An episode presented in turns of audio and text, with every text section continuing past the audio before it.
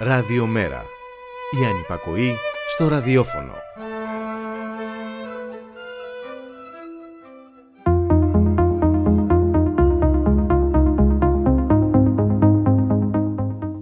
Στο Σύνταγμα στείνεται η εξέδρα για τη φιέστα της 25ης. Λίγο πιο πέρα στην είσοδο της Βουλής, λουλούδια στο σημείο που κόπηκε πρόωρα το νήμα της ζωής ενός νέου ανθρώπου, από έναν υπάλληλο που νιώθει μέρος της εξουσίας που υπηρετεί. Δεν έχει όνομα, δεν έχει εικόνα, δεν αισθάνεται την υποχρέωση να λογοδοτήσει όπως η συντεχνία του, τα αφεντικά του και οι παρέες τους. Η εξέδρα στείνεται και πίσω της μια νοητή γιγαντοοθόνη με τους ανθρώπους που πεθαίνουν μόνοι στα νοσοκομεία γιατί τα νεοφιλελεύθερα σχέδια δεν χωρούν στο δημόσιο σύστημα υγείας με τους γιατρούς και νοσηλευτές να βρίσκονται καθημερινά αντιμέτωποι με το αξεπέραστο, έρημες πόλεις τη νύχτα, παιδιά χωρίς επικοινωνία, πίσω από απρόσωπες εικόνες, πανεπιστήμια χωρίς λόγια και ιδέες, άδειες αγκαλιές. Η εξέδρα στείνεται. Στη φιέστα και ένας βασιλιάς και πίσω της μια νοητή γιγαντοοθόνη όπου περνούν καρέ καρέ οι ξυλοδαρμοί και η βία εναντίον ανθρώπων που δεν μοιράζονται το σκηνικό της φανταχτερής ισοπαίδωσης. Πίσω σας όλα όσα και όλοι όσοι θέλετε να ξεχάσουμε. Ο Ζακ, ο Ιάσονας, ο Ανίμπορος, ο πρόσφυγας, ο διαφορετικός, ο άστεγος, ο βασανισμένος. Εσείς δεν τους βλέπετε γιατί τα μάτια σας έχουν συνηθίσει στο κενό. Εμείς όμως τους έχουμε ολόζωντανους μπροστά μας σε αυτή τη νοητή γίγαντο οθόνη και θα ζητάμε δικαίωση.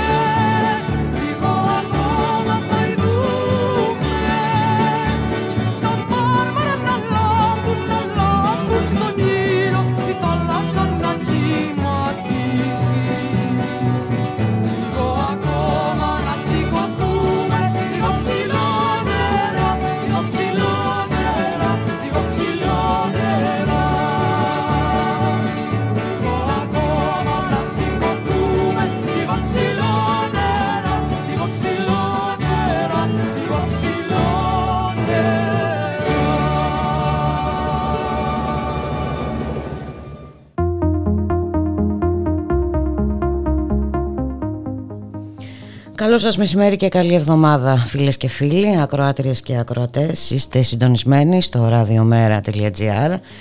Το στίγμα της μέρας θα είναι κοντά σας έως τις 2. Στη ρύθμιση του ήχου, Γιώργος Νομικός. Στην παραγωγή της εκπομπής η Γιάννα Θανασίου, στο μικρόφωνο η Μπουλίκα Μιχαλοπούλου. Και πραγματικά έτσι είναι λίγο θλιβερό ο Μιχάλη Κρυθαρίδη. Ε, να, μια τόσο σημαντική ιστορική στιγμή για αυτή τη χώρα ε, να γιορτάζεται, δεν μπορείς να πεις να γιορτάζεται και να δημιουργεί τόσους ε, αρνητικούς ε, συνειρμούς. Μιχάλης Κρυθαρίδης λοιπόν, εκπρόσωπος τύπου του Μέρα 25, όπως κάθε μέρα μαζί μας.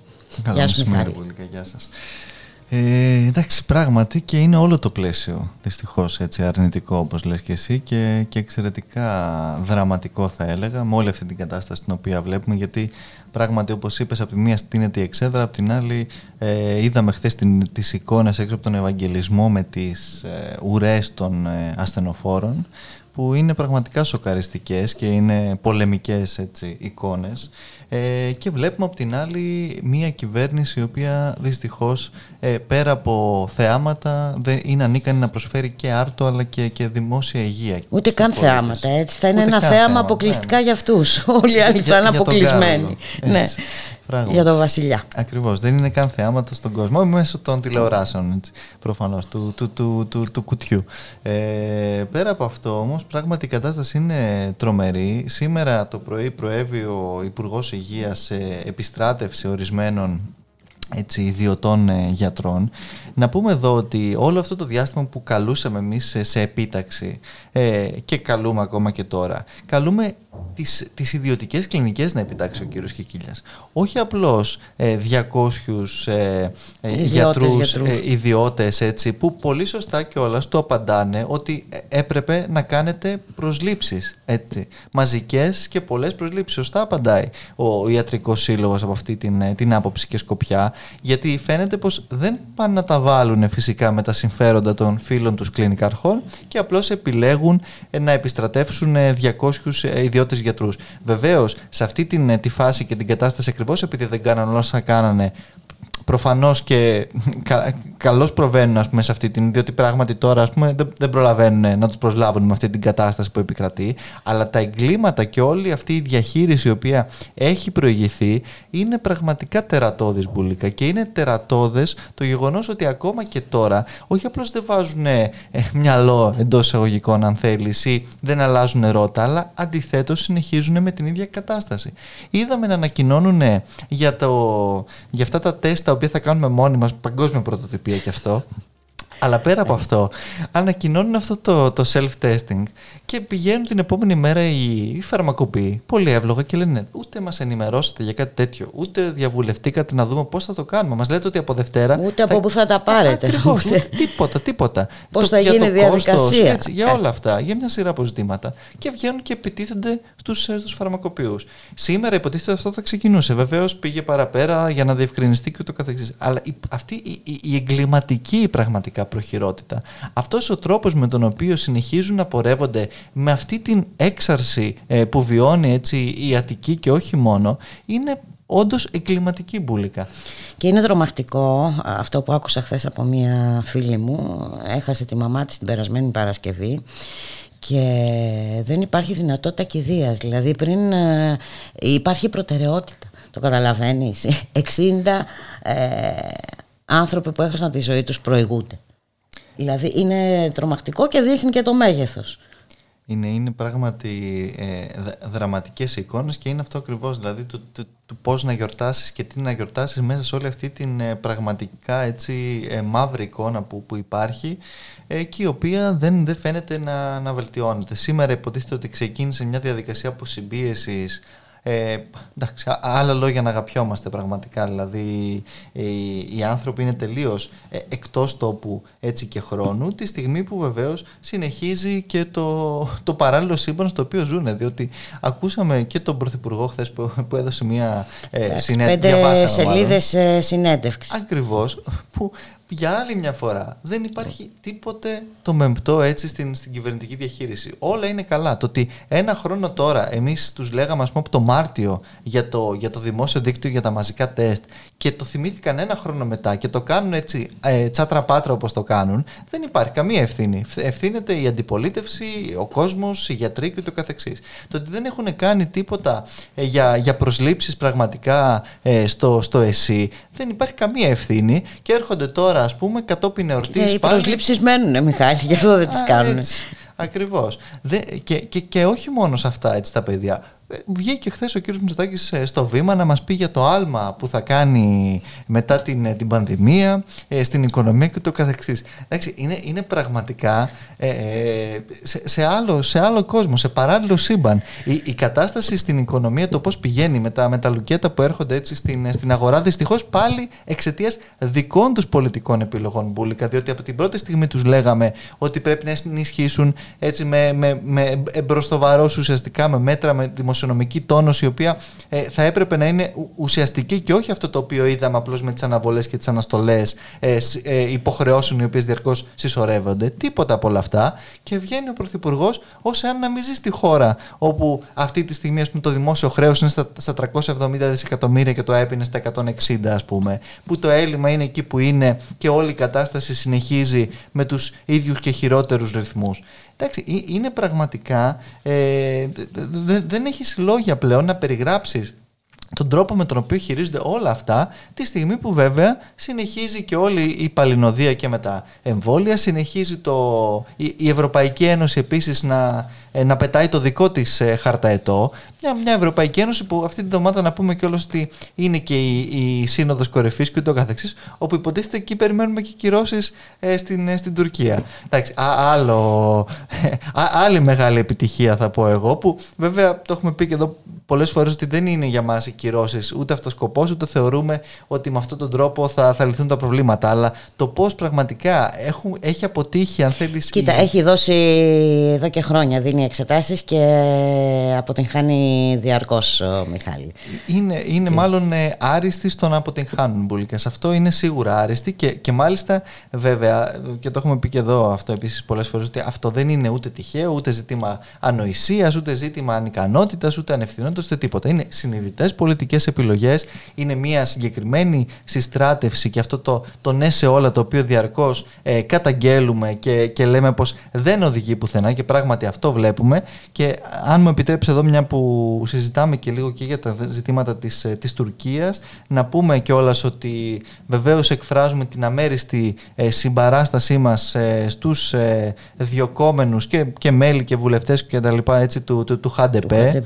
Ακριβώς και, και την Κυριακή κιόλας, επειδή το ΧΑΝΤΕΠΕ είναι και μέλος της προοδευτικής διεθνής, του Progressive International, θα υπάρξει μια ε, εκδήλωση ε, με, έτσι, με, ε, και, και βουλευτές του και αντίστοιχα από, από άλλα κράτη από το, από το Progressive International μας, για, για, να, για να δούμε πραγματικά και να συντονίσουμε έτσι και τις δράσεις και το βηματισμό μας στο πώς πραγματικά καταπολεμώνται όλα αυτά τα αυταρχικά καθεστώτα τα οποία βλέπουμε ότι δυστυχώς όχι απλώς δεν σταματάνε, αλλά προεκτείνονται και σε άλλα ε, μέρη του, του πλανήτη, καλή ή κακή ώρα και εδώ, μα όλα αυτά τα οποία βλέπουμε μπουλικα δυστυχώς να συνεχίζουν ε, να συμβαίνουν. Πάμε για ένα μουσικό διάλειμμα.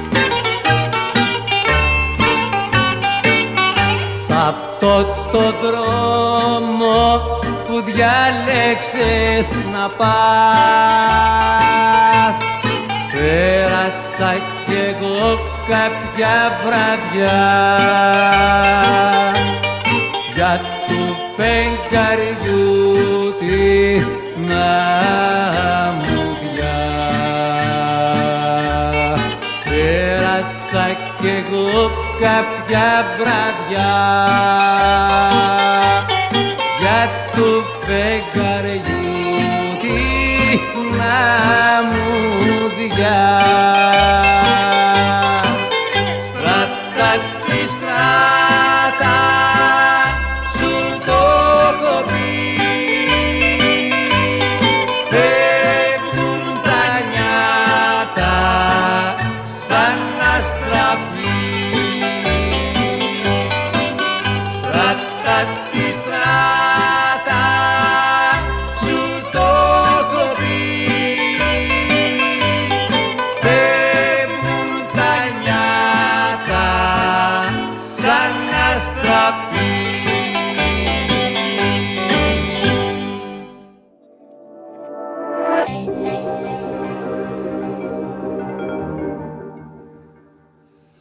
Ραδιομέρα.gr Εδώ μαζί με τον Μιχάλη Κρυθαρίδη ε, σχολιάζουμε την ε, επικαιρότητα και τι να πρώτο σχολιάσει κανείς ε, Μιχάλη ε, για την ε, αναβάθμιση της τρομοκρατίας. Βλέπουμε κιόλας ότι και στην ε, Βρετανία ε, περνάει νομοσχέδιο περιορισμού των ε, διαδηλώσεων.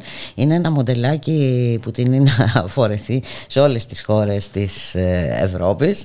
Η αποτυχία φαίνεται σε όλα τα επίπεδα ε, ε, έρχεται να αντισταθμιστεί με την ε, αυξημένη έτσι, καταστολή. Και βέβαια πε- περνάμε και σε άλλα επίπεδα, περνάμε σε μηνύσεις, περνάμε σε αγωγές για να μην ακούγεται τίποτα, να μην γράφεται τίποτα. Και αναφέρομαι βέβαια στις, ε, στα εξώδικα έτσι, των 22 ανδρών της ε, Ελλάς ε, και στην εφημερίδα των συντακτών και βέβαια στο ντοκουμέντο που επεκτάθηκε και με απειλές σύλληψης κατά του Κώστα Βαξεβάνη ε, γιατί φιλοξένησαν ε, μαρτυρία για τους βασανισμούς ε, στην ασφάλεια. Ακριβώς Μπούλικα, ε, καταρχάς πράγματι το και το έχουμε ε, αναφέρει ε, και συζητήσει αρκετές φορές και είναι κάτι το οποίο βλέπουμε όντως να συμβαίνει ότι όλη αυτή η κατάσταση έτσι, ε, της, ε, της φτωχοποίησης, της λιτότητας και ούτω καθεξής συνοδεύεται παράλληλα με μια αστυνομοκρατία και με όλο αυτό τον, α- τον αυταρχισμό και τη βία και τον περιορισμό έτσι, του, του δικαιώματος των πολιτών ε, στο, στη δημόσια συνάθρηση και στη διαμαρτυρία. Το βλέπουμε τώρα όντως και στη Μεγάλη Βρετανία, το, το, το έχουμε δει στη Γαλλία. Εδώ ο νόμος για τις συναθρήσεις του κυρίου Χρυσοχοίδη ε, δεν, ε, δε- πε- πέρυσι έτσι πέρασε από τη Βουλή, δεν, ε, δεν το ξεχνάμε και βεβαίως πολλές φορές έχει σταθεί η αιτία ε, για να προσπαθήσουν εν πάση περιπτώσει να διαλύσουν συναθρήσεις και είναι πράγματι μια ε, γενικευμένη θα λέγαμε πλέον ε, τακτική επίθεση έτσι, σε μια σειρά ε, από δικαιώματα των πολιτών. Από εκεί και έπειτα έχουμε και την επίθεση, όπως πολύ σωστά λες, ε, δηλαδή π- πέρα από το σκέλος της, ε, της αστυνομοκρατίας και ούτω καθεξής, την, ε, την επίθεση με τη φήμωση ουσιαστικά είτε των πολιτών, όπως σε αυτές τις περιπτώσεις, είτε και του τύπου. Όντως έχουμε ε, ένα μπαράζ έτσι, εξοδίκων από τους ε, άντρες της, από ορισμένους άντρες της, ε, της Ελλάς, και αυτό το οποίο πραγματικά αναρωτιέται... Οι οποίοι ωστόσο δεν έχουν κατονομαστεί έτσι. Δηλαδή Ναι. από τον ε, Άρη που είχε καταθέσει στη, που είχε δώσει και συνέντευξη και στην εφημερίδα των Μα, Συνταγματικών. μάλλον μοιάστηκαν. Ε, μα- ε, αλλά Και μετά διαμαρτύρονται γιατί γράφονται λέει τα ονόματά τους. Ναι. Πέρα από αυτό, το, το, το, το εξωφρενικό θα έλεγα εδώ είναι ότι έχουμε ε, μια καταγγελία έτσι, για βασανισμούς στη Γαδά, η οποία αρχικά θυμόμαστε όλοι ότι όχι απλώς ε, περνάει στα ψηλά, αλλά βγάζει μια ανακοίνωση η Ελλάς που ε, απλώς επιτίθεται στο, στο μέσο που έβγαλε την, κατα, την καταγγελία που ωστόσο μέσα ο ίδιος ε, ο ε, κα- κα- καταγγέλων αναφέρει μια σειρά από περιστατικά, επιτίθεται στην εφημερίδα των συντακτών έτσι, και αντί να... Και αντί να διερευνηθούν οι Ακριβώς. καταγγελίες Εντάξει, έχουμε στέλ- το- στέλνονται εξώδικα. ε, ε, έχουμε, έχουμε αυτή την, την, την αντιστροφή πραγματικά και εδώ της, ε, της οποιασδήποτε ε, κοινής λογικής, θα λέγαμε. Αντί δηλαδή οι, οι εισαγγελικές αρχές, ε, ακόμα και η ίδια η Ελλάς, το Υπουργείο Προστασίας του Πολίτη κτλ. να διερευνήσει αυτά τα οποία καταγγέλλονται, στέλνει εξώδικα στον, ε, στη, στις εφημερίδες, δημοσιογράφους κτλ. Που, που βγάζουν αυτές τις καταγγελίες οι οποίες είναι και ενυπόγραφες και επώνυμες κτλ. Στη, στη φόρα. Δηλαδή, είναι, είναι πραγματικά ε, ε, να μπορεί κανείς ας πούμε, το- με, με όλα αυτά τα οποία γίνονται. Και βλέπουμε κιόλας ένα ακόμα περιστατικό έτσι, που βγήκε μέσα στο Σαββατοκύριακο για το, για το γαλατσι όπου πάλι τότε, τον Νοέμβριο, ε, όταν ε, είχε γίνει αυτή η επίθεση των, των ε, ανδρών τη, της Ελλάς, ε, έβγαινε το, το Υπουργείο Προστασίας του Πολίτη, ο κ. Χρυσοχοίδης, και, και έλεγε ότι οι πολίτες λέγανε ψέματα πάλι. Και βγαίνει τώρα χθες το, το, το βίντεο ε, στο, ε, σε, ένα, σε ένα site το News 24-7 ε, και, και, και αποδεικνύεται ότι όχι απλώς οι πολίτες δεν λέγαν ψέματα, αλλά έγιναν έτσι και ακόμα χειρότερα από όσο ε, περιγράφονταν τότε και βγαίνει πάλι ε, η, ε, οι εκπρόσωποι τέλος πάντων τη της ελληνικής αστυνομίας και λένε μα γιατί αφού ουσιαστικά από το, από το βίντεο αποδεικνύεται αυτά που λέγαμε. Δηλαδή είναι, είναι και ο Μιχάλης πραγματικά- Χρυσοχοίδης ήταν τον μπαλάκι στην ε, εξέδρα. ναι. Ε, εντάξει, ε, ε, είναι ένα τέτοιο ε, ε, πραγματικά πλέον ε, παιχνίδι ευθυνών ε, το, το οποίο βεβαίως Ε, ε, που υποδηλώνει ένα μηχανισμό, ένα ολόκληρο μηχανισμό που στείνεται μεθοδικά. Αυτό ακριβώς ήθελα να πω ότι δεν, δεν, δηλαδή μας διαρκώς αυτό το οποίο ακούμε είναι πως πρόκειται για μεμονωμένο περιστατικό, για μεμονωμένο περιστατικό κτλ. κτλ.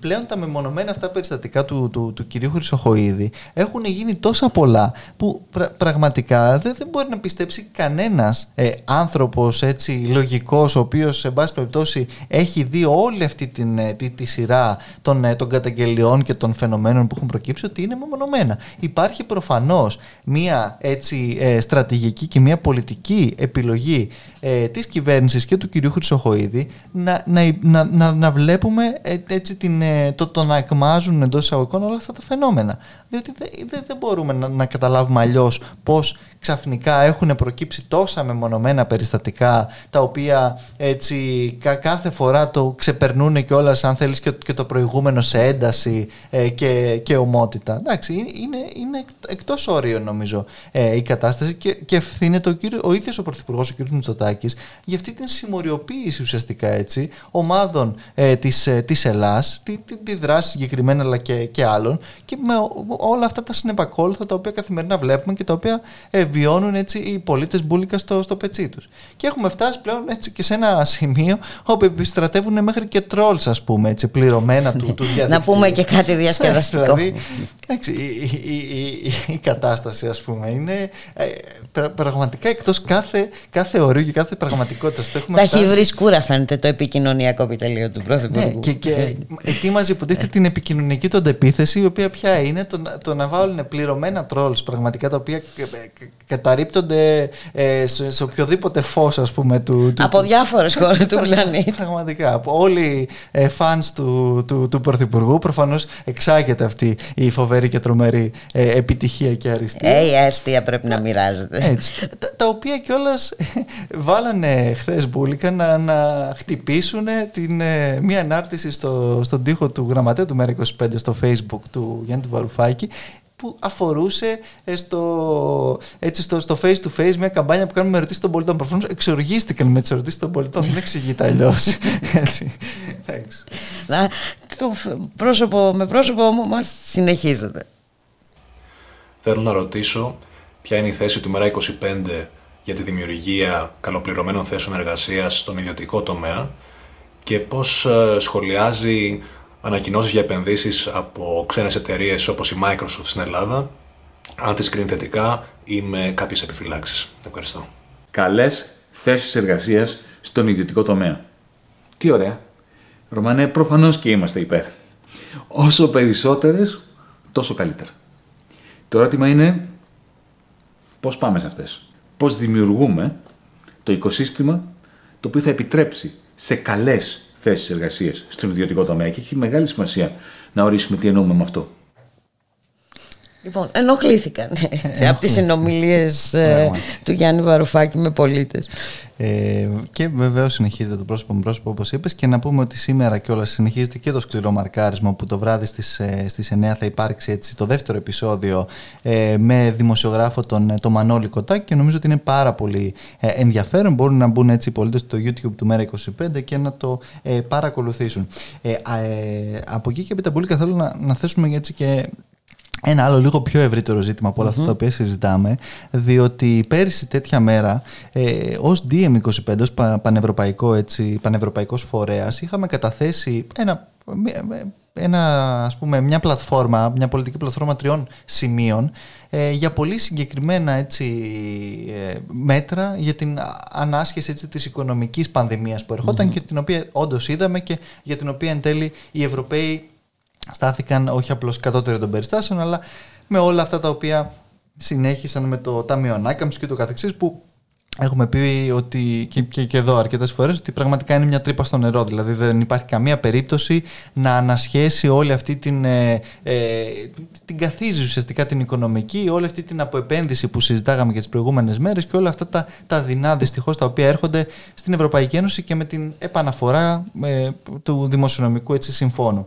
Τώρα επαναφέρουμε αυτή την, ε, την πλατφόρμα Μπούλικα, την πολιτική και την πάμε και παραπέρα. Δηλαδή πέρα από το ζήτημα έτσι, της ε, ευημερίας ας πούμε της, ε, της οικονομικής ε, που ε, περιέχει εκείνα τα σημεία και, και κάποια καινούργια ας πούμε, για την αναστολή, την, βασικά την κατάργηση ουσιαστικά όλων των μνημονιακών μέτρων, όχι μόνο στην Ελλάδα, αλλά γιατί υπάρχουν έτσι μνημονιακά μέτρα που εφαρμόζονται και σε άλλες χώρες της Ευρώπης. Αυτό δεν πρέπει να το ξεχνάμε, το ότι εδώ πέρα υπήρξε έτσι η κορύφωση όλης αυτής της πολιτικής, αυτό δεν σημαίνει ότι δεν υφίσταται και σε άλλα κράτη-μέλη. Ε, και από εκεί και έπειτα όμως και στο ζήτημα ε, της υγείας, για το τι δηλαδή πρέπει ε, να γίνει ε, σε μια σειρά από ζητήματα όπως αυτά με τις πατέντες που είχαμε συζητήσει και εδώ των εμβολίων. Έτσι, διότι βιώνουμε όλο αυτό το, το, το, το, τραγέλαφο πραγματικά με την, ε, με την κυρία Φοντελάγερ και με την Ευρωπαϊκή Ένωση στα εμβόλια που έχουμε οδηγηθεί σε μια κατάσταση όπου Εντάξει, είναι πραγματικά πολύ έολο το, το, το μέλλον του εμβολιασμού και, στην Ευρωπαϊκή μάλιστα, Ένωση. Μάλιστα, ο δυτικός κόσμος είναι πίσω ε, σε σχέση με τις χώρες της Ανατολής ε, σχετικά α, με τους ε, εμβολιασμούς. Ακριβώς και, και γενικότερα η, η, ειδικά η Ευρωπαϊκή Ένωση και η χώρα μας έτσι, συμπεριλαμβανομένη που δεν έχει κάνει παράλληλα και άλλες συμφωνίες για εμβόλια βλέπουμε ότι οι ρυθμοί είναι αργοί σε επίπεδο που πραγματικά θα, θα χρειαστούν χρόνια. Ασχέτως του τι λένε ας πούμε τώρα ε, οι, οι διάφοροι ας πούμε παρατρεχάμενοι της Ευρωπαϊκής Ένωσης για το καλοκαίρι και το καθεξής δεν έχουμε φτάσει ούτε στο 10% του πληθυσμού ε, που να έχει εμβολιαστεί έτσι με δύο δόσεις γιατί αυτό είναι που μας ενδιαφέρει όχι αυτά τα επικοινωνιακά τρικ που κάνει ε, η κυβέρνηση. Και βέβαια, πέρα από το ζήτημα του εμβολιασμού και άλλα θέματα, όπως το πιστοποιητικό του εμβολιασμού, έτσι που βεβαίως ε, συνεχίζουμε να είμαστε αρνητικοί σε αυτό το, ε, την ανοησία του, του, του κυρίου Μητσοτάκη, η οποία φαίνεται πως με διαφορετικούς όρους στο τραπέζι, στο τραπέζι της συζήτησης. όντως στην Ευρωπαϊκή Ένωση. Ε, γιατί, γιατί πολύ απλά έτσι έχουμε πει και εκεί ότι πιέζουν τα διάφορα ε, λόμπι ε, των αεροπορικών και ούτω καθεξής που βεβαίως είναι ε, ε, πάλι εκτός ας πούμε της οποιασδήποτε πραγματικότητας για την επίλυση των ζητημάτων της πανδημίας από τη στιγμή που έχουμε πει ότι όποιος εμβολιάζεται δεν σημαίνει πως δεν κολλάει και άρα δεν μεταδίδει αλλά όποιος εμβολιάζεται απλώς δεν θα ε, νοσήσει, ο ίδιος έτσι με επιπτώσεις σοβαρές και το καθεξής. Και ένα τρίτο ζήτημα πολιτικής που επίσης ανοίγουμε είναι το ζήτημα της, της ειρήνης αν θέλεις ευρύτερα στην περιοχή που επίσης έχει και ένα ενδιαφέρον γιατί αυτές τις μέρες λέγαμε και πριν ότι θα συζητηθεί στην, στην Ευρωπαϊκή Ένωση και το ζήτημα της, ε, των ελληνοτουρκικών σχέσεων, όπου θα προτείνουμε ουσιαστικά μια ε, πλατφόρμα ε, για όλη την Μεσόγειο, όχι απλώς την Ανατολική, για να υπάρξει μια έτσι, περιφερειακή συνδιάσκεψη με πρωτοβουλία της Ευρωπαϊκής Ένωσης, ούτως ώστε να, να μπορέσουμε να χαράξουμε πολιτικές στη Μεσόγειο, οι οποίες βεβαίως θα είναι αντίθετες σε όλο αυτό τον εξορρυκτικό ρημαγδό που δεν οδηγεί και πουθενά ούτως ή άλλως ε, και είναι δεδομένο αυτό ε, και, και μια που το αναφέρω και αυτό, ακόμα και ο Ιστιμέδ που μας λέγανε, ο περιβόητος αυτός αγωγός και του ΣΥΡΙΖΑ και της Νέας Δημοκρατίας κτλ εν τέλει μάλλον ε, πηγαίνει και αυτός στον κάλαθο των αχρήστων και δεν θα γίνει όπως λέγαμε ένα χρόνο πριν, αλλά εντάξει, αυτοί τα, τα, τα δικά τους εκεί, το, με, το, με το φυσικό αέριο και τα, ε, τις, ε, τα, τα ορυκτά καύσιμα, όσοι αν να μην ε, βιώνουμε και μια κλιματική κρίση πέρα από μια έτσι, τεράστια πανδημία. Οπότε θέτουμε μία σειρά από τέτοια ζητήματα τα οποία μπορεί να σου πω ότι θα ανοίξουν για όλα τα μέλη του DM25 πανευρωπαϊκά και τους Έλληνες, τα, ε, τα, τα, τα, μέλη του DM25 και Μέρα 25 κατά επέκταση στην Ελλάδα, τους, ώστε και να συζητηθούν και να, να γίνουν έτσι όποιες τροποποιήσεις και ούτω καθεξής. Και σε ένα διάστημα έτσι περίπου δύο μηνών να γίνουν και οι καθολικές πανευρωπαϊκές ψηφοφορίες που είναι έτσι ένα ε, ο, εργαλείο το οποίο χρησιμοποιούμε εμείς ε, στο, στο DM25 από ε, παλιά, ούτως ώστε να, να υπάρχει έτσι η μέγιστη, αν θέλεις, ε, δημοκρατική νομιμοποίηση των όποιων αποφάσεων και πολιτικών θα, θα πάρουμε στη συνέχεια. Μιχάλη Κρυσαρίδη, να σε ευχαριστήσουμε πολύ και για την σημερινή μας συνομιλία. Καλή συνέχεια. Καλό απόγευμα.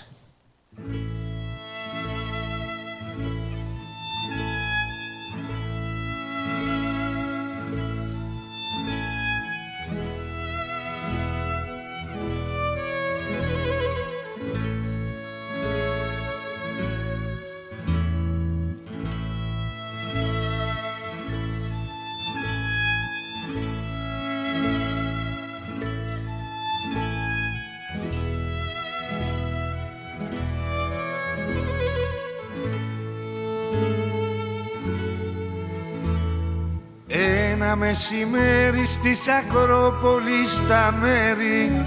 Από νηλίστες κάναν τις πέτρες τις ζέστες λιμέρι.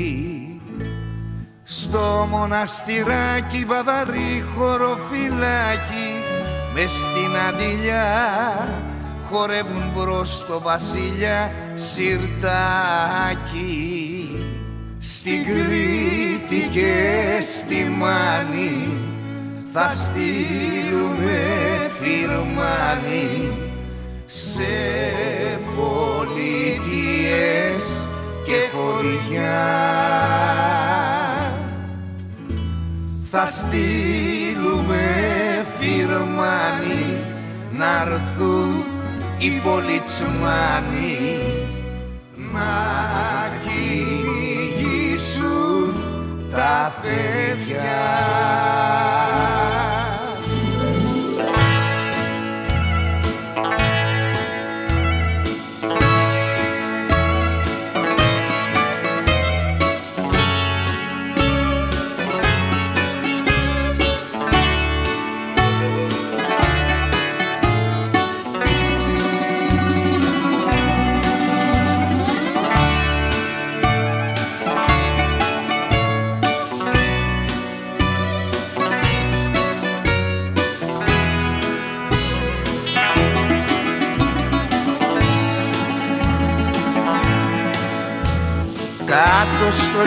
λιμάνι τραγουδάν οι πολυτσμάνοι Ήρθαν τα παιδιά μα έχουν ακόμα την καρδιά στη μάνη.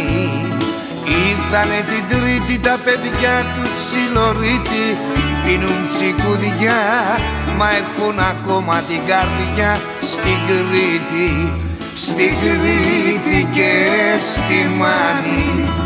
Εστήλαμε φυρμάνι σε πολιτείες και χωριά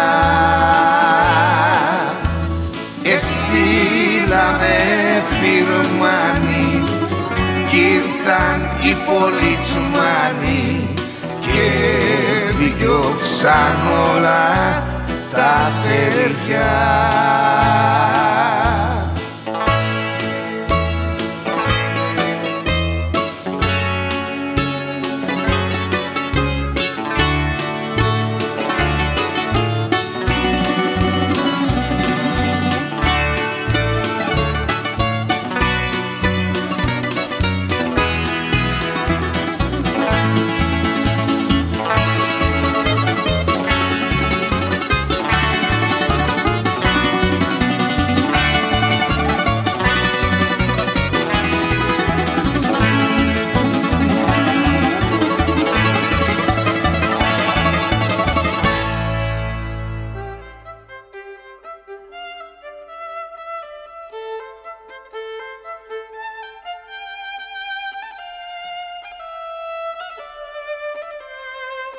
Ραδιομέρα.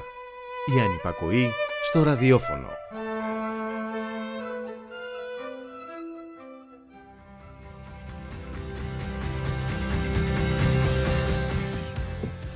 Πολλά έχουν δει τα μάτια μου, μα αυτό μου φέρνει τρόμο έτσι. Να θυμηθούμε και λίγο ποιήση. Χθες ήταν η παγκόσμια ημέρα. Πραγματικά είναι τρομακτικές οι σκηνές ε, που είδαμε χθες από το νοσοκομείο Ευαγγελισμός. Ε, πλήθος ασθενοφόρων να μεταφέρουν ασθενείς. Να καλωσορίσουμε τον κύριο Ηλία Σιώρα, πρόεδρο εργαζομένων στον Ευαγγελισμό. Καλό μεσημέρι κύριε Σιώρα. Καλό σας μεσημέρι και ευχαριστούμε ακόμα μια φορά για την φιλοξενία. Εμείς ευχαριστούμε για την ανταπόκριση και χθες στο νοσοκομείο είχε εφημερία ε, και είδαμε πραγματικά ε, πλήθος ασθενοφόρων, φωτογραφίες με πλήθος... Αποκάλυψης, εικόνες αποκάλυψης. Αρμαγεδόν. Ε, κοιτάξτε να δείτε, αυτό δεν είναι μόνο στον Ευαγγελισμό, είναι σε όλα τουλάχιστον τα μεγάλα νοσοκομεία αλλά και και σε μικρότερα. Ε, δηλαδή αν πάρουμε υπόψη το τι έγινε στο Γεννηματάς το Σάββατο, τι έγινε στον Ευαγγελισμό την Κυριακή, που είναι τα δύο μεγαλύτερα νοσοκομεία στο Λεκανοπέδιο ή στο Αττικό ή στην Ήγια, καταλαβαίνετε τι γίνεται ε, κάθε μέρα και σε όλη την Ελλάδα, ειδικά στο Λεκανοπέδιο. Ε, Μέχρι αν... τις 6 το πρωί είχατε 180 εισαγωγές ασθενών; Θα σας πω συνολικά, εντάξει και τα νούμερα ο κόσμος δεν τα συγκρατεί. Περισσότερο πρέπει να καταλάβει πώς πρέπει να ενεργοποιηθεί, να διεκδικήσει. Mm-hmm. Εν πάση περιπτώσει, είχαμε 180 εισαγωγές, από τις οποίες οι 65 ήταν COVID. Ε, ε, και εκτός από αυτές τις εισαγωγές ε, διακομίστηκαν άλλοι 35 ασθενείς σε άλλα νοσοκομεία, κυρίως στο Σισμανόβλιο, διότι δεν χώραγε άλλο ευαγγελισμός. Παρά το γεγονός ότι μετατράπηκε ακόμα ένας θάλαμος με 6 κλίνες και έχουμε 200 κλίνες για COVID, για απλές κλίνες COVID μιλάμε, με 200 αρρώστους. Και μέσα σε αυτούς τους 200 σε απλές κλίνες εκείνου θαλάμους είναι 2, 3, 5, 8 ανάλογα την ώρα διασωληνωμένοι μέχρι να απορροφηθούν από μεθ. για τις δε μεθ του Ευαγγελισμού που είναι 58 τον αριθμό ε, είναι και 58 πλήρες. Αυτό σημαίνει ότι ε, όταν έχουμε τέτοια εικόνα. Και σαν αυτή που οι συνάδελφοί μας οι υγειονομικοί την τράβηξαν τη φωτογραφία και έγινε πανικό στο Πανελλήνιο, λες και ήταν βαγονάκια τρένου τα ασθενοφόρα.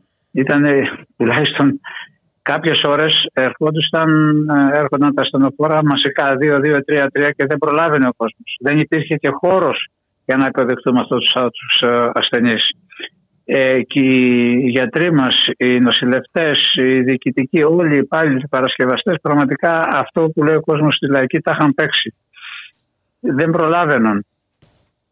Και στις μονάδες το ίδιο. Και στους κοινούς θαλάμους το ίδιο. Και στις άλλες ειδικότητες το ίδιο, γιατί έχουν δεσμευτεί πολλές κλίνες και οι άλλες παθήσεις δεν εξυπηρετούνται όπως πρέπει. Ε, δεν ξέρω ναι, αυτό είναι το, ένα θέμα που το έχουμε επισημάνει πάρα πολλές φορές και από αυτά εδώ τα μικρόφωνα. Αν έχουμε, αν έχουμε μιλήσει για την, ένα φρικιαστικό όρο που έχουν εφεύρει τώρα τελευταία την πλεονάζουσα αφινιτότητα, ένας φρικιαστικός όρος που εννοούν το εξής, ότι αν ας πούμε, ο μέσος όρος των θανάτων ε, της τελευταίας πενταετίας, ο μέσος όρος είναι 100.000 το χρόνο, παραδείγματος χάρη, το 2020 πέθαναν 110.000.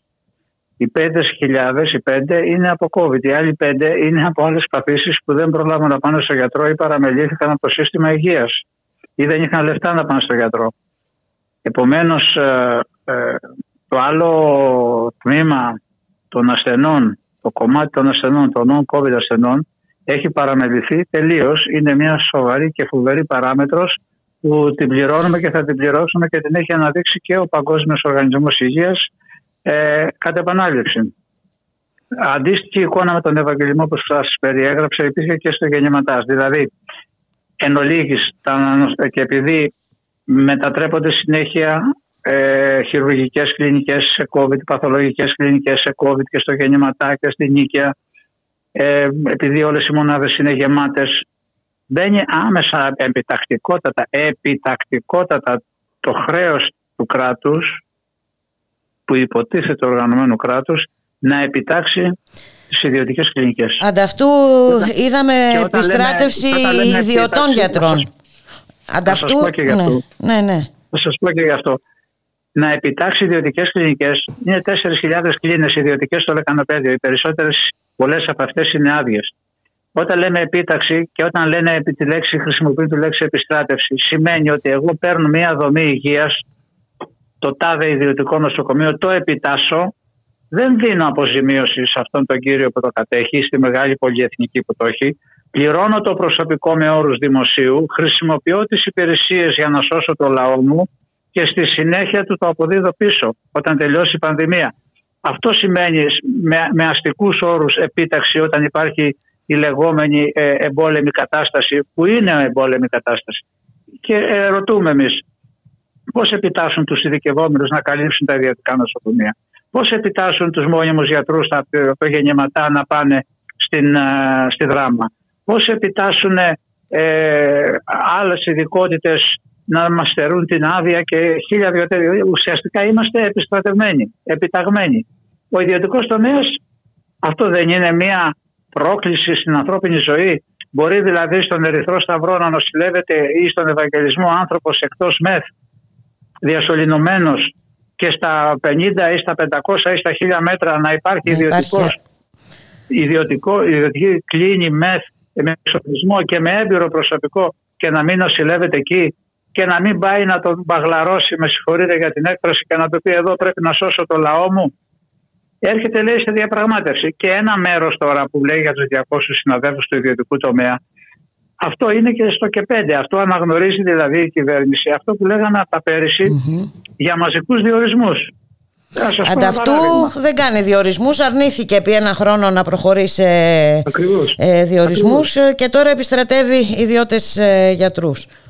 Και αυτό, και αυτό τη στιγμή που πριν από ένα-δύο μήνες προκηρύχθηκαν ε, κάπου 950 θέσεις για μόνιμους γιατρούς. Ξέρετε πολύ καλά και σε όλο το δημόσιο είναι γνωστό ότι για να ευδοκιμήσουν αυτές οι προκηρύξεις να διοριστούν περνάει ένας συνάμιση χρόνους. Για αυτές τις 950 θέσεις υπήρχαν 2.000-2.500 υποψήφοι. Γιατί δεν παίρνει αυτούς τους 2.500 υποψήφιους που πολλοί από αυτούς είναι άνεργοι να τους διορίσει τώρα. Να τους διορίσει τώρα. Όχι γιατί οι 200 προφανώς δεν φτάνουν. Έμεσα αναγνωρίζει ότι το προσωπικό δεν φτάνει. Ότι, γιατί ναι. όμως δεν το κάνει; Παρ' όλα αυτά δεν παίρνει τα, τα μέτρα που χρειάζονται για να αντιμετωπιστεί το πρόβλημα και το κάνει επί ένα χρόνο ε, τώρα κύριε Σιώρα. Είναι, είναι επιλογή. Είναι επιλογή. Φυσικά, φυσικά είναι επιλογή και πολλά, πολλά είναι επιλογή όπως σε καιρό πανδημίας να συζητάνε για την απελευθέρωση της αγοράς για προκειμένου για να μην φυγούν οι ξενοδόχοι, οι μεγαλοξενοδόχοι από, τα, από, τα μέσα, από τις αρχές του Μάη που πρέπει να ανοίξει ο τουρισμός. Αυτός είναι ο λόγος που κάνουν τώρα τα στραβά μάτια και δίθεν θα χαλαρώσουν τα μέτρα ενώ φουντώνει η πανδημία. Ε, αυτή τη στιγμή επομένως που μιλάμε για να έχουμε πρακτικό αποτέλεσμα για τον κόσμο που υποφέρει και για τους υγειονομικούς δύο μέτρα πρέπει να ληφθούν άμεσα, χτες, προχτές, εδώ και ένα χρόνο, έστω και αύριο.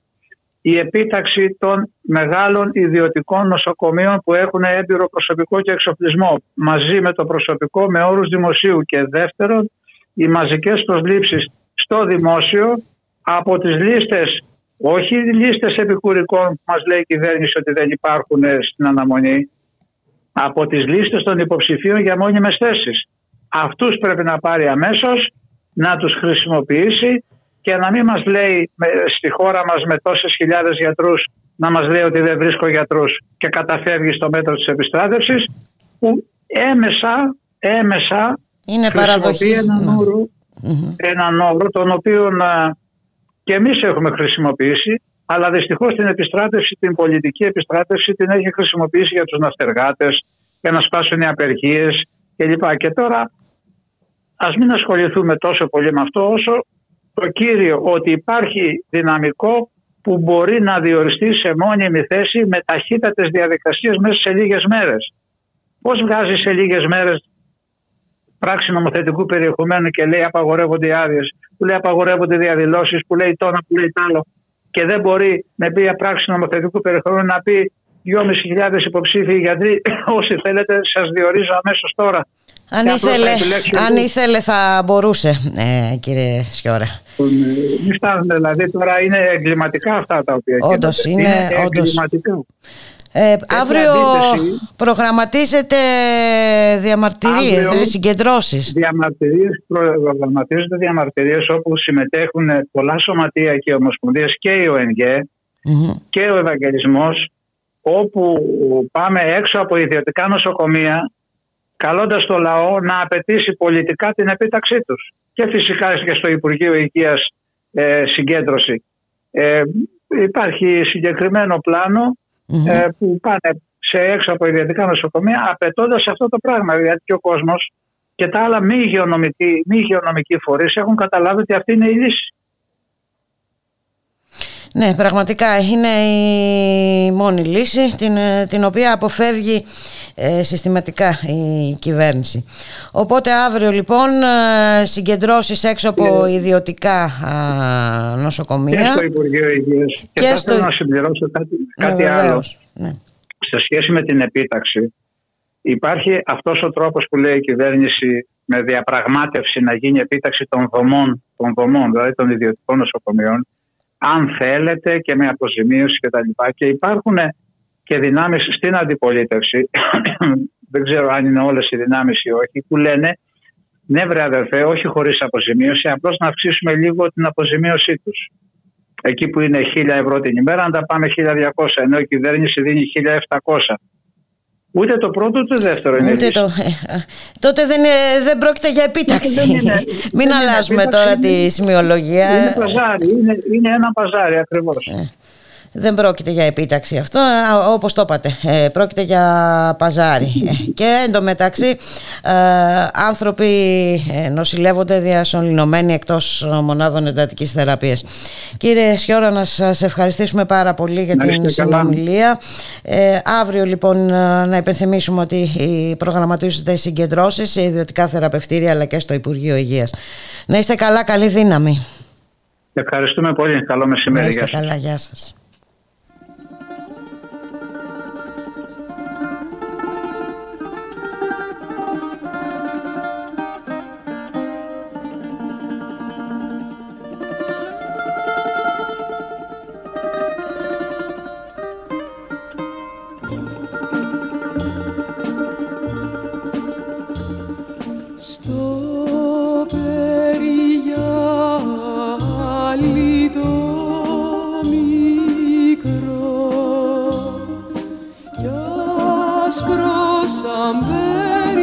her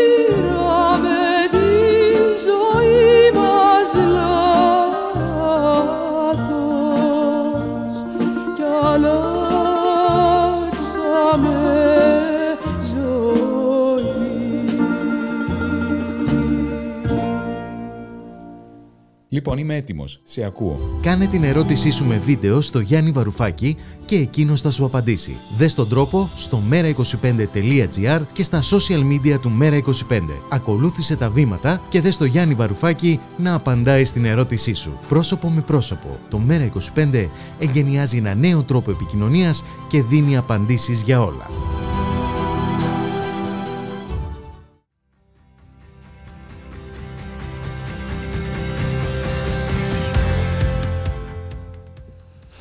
Και μετά από ένα χρόνο με συνεχή αιτήματα για δωρεάν α, τεστ η κυβέρνηση αποφάσισε να εξαγγείλει ε, δωρεάν α, τεστ για μέσω των φαρμακείων. Έχουμε αντιδράσεις από τον Φαρμακευτικό Σύλλογο. Να συνομιλήσουμε με τον κύριο Γιάννη Δαγρέ, ταμεία του Φαρμακευτικού Συλλόγου Αττικής. Καλό σας μεσημέρι κύριε Δαγρέ. Καλό σας μεσημέρι, καλό μεσημέρι. Λοιπόν, ε, ποια είναι η δική σας άποψη; Δεν, ε, ε, καταρχάς προηγήθηκε συνάντηση μαζί σας ε, πριν την εξαγγελία; Ε, προηγήθηκαν, είχαν προηγηθεί κάποιες ανεπίσημες άτυπες συναντήσεις χωρίς δεσμεύσεις, μόνο για σημαντικές βέβαια για να μπορέσουμε να τρέξουμε μια διαδικασία, αλλά οι εξαγγελίες μας ευνηδίασαν παρουσιάζοντας κάτι τελείως διαφορετικό με τελείως διαφορετικές παραμέτρους από αυτές που συζητούσαμε μέχρι εκείνη τη στιγμή. Ε, αυτό, έχει μια συνέπεια να, μα- αυτό έχει σαν συνέπεια να μας προβληματίσει εμάς και να βρισκόμαστε τώρα στο να μην γνωρίζουμε τι ακριβώς καλούμαστε να κάνουμε και να έχουμε μια σειρά από ερωτήματα και προβληματισμούς για το πού πάμε σε αυτή τη διαδικασία.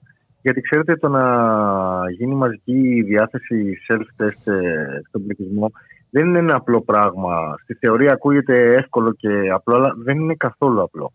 Υπάρχουν θέματα δημόσιας ασφάλειας, Μμμ. παράδειγμα πώς θα προστατευτεί το προσωπικό των φαρμακείων από την ε, αυξημένη ε, έκθεση σε πιθανή επιμόλυνση η οποία αναπόφευκτα θα προκύψει από τις επιπλέον ε, επι, επισκέψεις που θα έχουμε από τους πολίτες για την ε, προμήθεια των self-test και βέβαια για τη συνδρομή μας ε, στην ε, χρήση τους γιατί μην ξεχνάμε ότι υπάρχουν πολλοί συμπολίτες μας γυρεότεροι, ειδικά ή όχι ανεξοικείωτοι. οι Εντάξει, οποίοι δεν είναι και πρόκειται εύκολο να τώρα το να πάρουν. κάνεις ένα τεστ μόνο σου. Εμείς το ξέρουμε αυτό. Ε, ορίστε, αυτό το ξέρουμε πάρα πολύ καλά εμείς. Καλά στη θεωρία, στην πράξη και έξω δεν είναι έτσι τα πράγματα. Επίσης υπάρχουν ζητήματα που δεν έχουν λυθεί ακόμα όπως είναι. Δεν έχουμε δει το προϊόν, δεν ξέρουμε ε, τι είναι αυτό. Δεν ξέρουμε δηλαδή εάν έχει κάποια έγκριση από κάποια δημόσια αρχή, αν μάλιστα. είναι πιστοποιημένο, αν είναι αξιόπιστο. Δεν γνωρίζουμε τίποτα από όλα αυτά. Δεν γνωρίζουμε για, μια, για την ηλεκτρονική πλατφόρμα η οποία υποτίθεται ότι θα φτιαχτεί και τι θα καταχωρούμε εκεί. Υπάρχουν μία σειρά τέλος πάντων ενδεικτικά, σας ανέφερα μόνο. Ναι, τριών, είναι ε, πολλά τα ερωτήματα που Ναι. Πάρα προκύπτουν, πολλά τα κύριε ερωτήματα. Δάγρε. Και τα οποία εμείς να σας πούμε. Και βέβαια και τα ποια είναι- αποτελέσματα των τεστ, πώς θα ελέγχονται; Πού θα γίνονται. Προσέξτε. σπο- Ναι. Ποια θα είναι η Υπάρχει ένα θέμα, διαδικασία. ας πούμε, υπάρχει ένα άλλο Πώς- θέμα ας πούμε, των ε, απορριμμάτων. Κάποιος κάνει το τεστ και βγαίνει θετικός. Τι θα κάνει, θα παίρνει το θετικό τεστ ενώ είναι ο ίδιος μολυσμένος και θα το πετάει στα σκουπίδια στα απορρίμματα στο σπίτι του, θα έρχεται στο φαρμακείο με κίνδυνο να μολύνει φαρμακοποιούς. Θα γίνεται τι; Υπάρχουν πάρα πολλά ερωτηματικά, πολλές λεπτομέρειες που καθιστούν τη διαδικασία από απλή στα λόγια σε πραγματικά δύσκολη στην πράξη, γιατί αυτή είναι η πράξη και αυτή είναι η πραγματικότητα. Και τα οποία ακόμα δεν έχουν απαντηθεί. Εμείς οι φαρμακοποιοί, προσέξτε. Πριν από Δηλαδή όλα, το μια πρώτο- επικοινωνιακή, έτσι, ένα επικοινωνιακό πυροτέχνημα ακούγεται ε, ε, όμορφα, ε, δωρεάν ε, ε, rapid ε, test. Ε, Ναι, όμορφο στα λόγια. ναι, Κοιτάξτε, ναι. δεν λέμε ότι δεν γίνεται αυτό το πράγμα. Μπορεί να γίνει. Αλλά δεν γίνεται. ναι, με άντε ποιους τώρα όρους, με λέμε ποιες ε, Παρασκευή, προϋποθέσεις, ε, τι θα εμείς γίνει στη ευνηδια- συνέχεια; ευνηδια- Ακριβώς, ευνηδιαστήκαμε πολύ. Άλλη παράμετρος. Δεν έχουν εμβολιαστεί όλο το προσωπικό των φαρμακείων. Και, θα, κα- και καλείται τώρα το προσωπικό των φαρμακείων να μπει σε μια διαδικασία που θα έχει αυξημένο κίνδυνο έκθεσης σε επιμόλυνση από τον ιό. Δεν έχει ανοίξει ακόμα δηλαδή ξανά η πλατφόρμα για να μπουν οι αναπομείνοντε φαρμακοποιοί οι οποίοι δεν έχουν εμβολιαστεί. Ε, υπάρχουν δηλαδή Μάλιστα. παράμετροι και κρεμούτες ακόμα οι οποίες έχουν μείνει στον αέρα. Ε, κοιτάξτε, εμείς οι φαρμακοποιοί, για να το πω με δύο λόγια, ε, θέλουμε το εξής και ζητάμε το εξής. Δεν υπάρχει περίπτωση να εμπλακούμε σε καμία διαδικασία για την οποία δεν γνωρίζουμε πώς ακριβώς γίνεται, χωρίς πρωτόκολλο διαδικασίας, χωρίς ηλεκτρονικά ε, συστήματα συλλογής και καταγραφής στοιχείων, χωρίς όλα τα μέτρα ασφαλείας τυποποιημένα, οργανωμένα, τα οποία προβλέπονται από κάτι τέτοιο, για κανένα λόγο, για κανένα διακύβευμα, για καμία αποζημίωση αμοιβή, για τίποτα. Γιατί αυτό είναι το σωστό, γιατί αν πάμε να το κάνουμε αλλιώς από, κα- από εκεί που πάμε να κάνουμε το κακό, το καλό, που είναι αξιέπαινη η πρωτοβουλία στην, ε, σαν ιδέα, θα τελικά θα βγει σε κακό και για εμάς και για τους πολίτες και για τη δημόσια υγεία. Οπότε, για να το πω διαφορετικά, γιατί δεν θελω να το λέω με αρνητική χρειά, μόνο εάν, κάτα- εάν αυτά τα πράγματα έχουν διευθετηθεί ολοκληρωμένα με τη δικιά μας συνδρομή, που εμείς έχουμε την τεχνογνωσία, την εμπειρία και εμείς θα έχουμε την ευθύνη να φέρουμε σε πέρα στη διαδικασία, έχουν διευθετηθεί όλα δεσμευτικά, νομιμοποιημένα, σωστά σε κάθε λεπτομέρεια, τότε μόνο θα μπορούμε να συζητήσουμε για το οτιδήποτε και αποζημίωση δική μας και ό,τι άλλο θέλετε. Ε, ε, τις ε, προτάσεις, τις σκέψεις σας τις έχετε μεταφέρει, περιμένετε κάποια απάντηση, θα υπάρξει ένας ε, διάλογος; Υπάρχει διάλογος ε, ήδη Α. με παράγοντες της πολιτείας για αυτό το πράγμα. Ακόμα βρισκόμαστε στη διαδικασία. Δεν έχουμε Μάλιστα. καταλήξει κάπου. Είναι πολλά πράγματα που είναι στον αέρα. Ακόμα και κυβερνητικοί παράγοντες, από ό,τι έχω μιλήσει και εγώ με κάποιους από αυτούς ανεπίσημα, ε, δεν ε, μου δίνουν την αίσθηση ότι πραγματικά ξέρουν τι ζητάνε ακριβώς και τι πάμε να κάνουμε.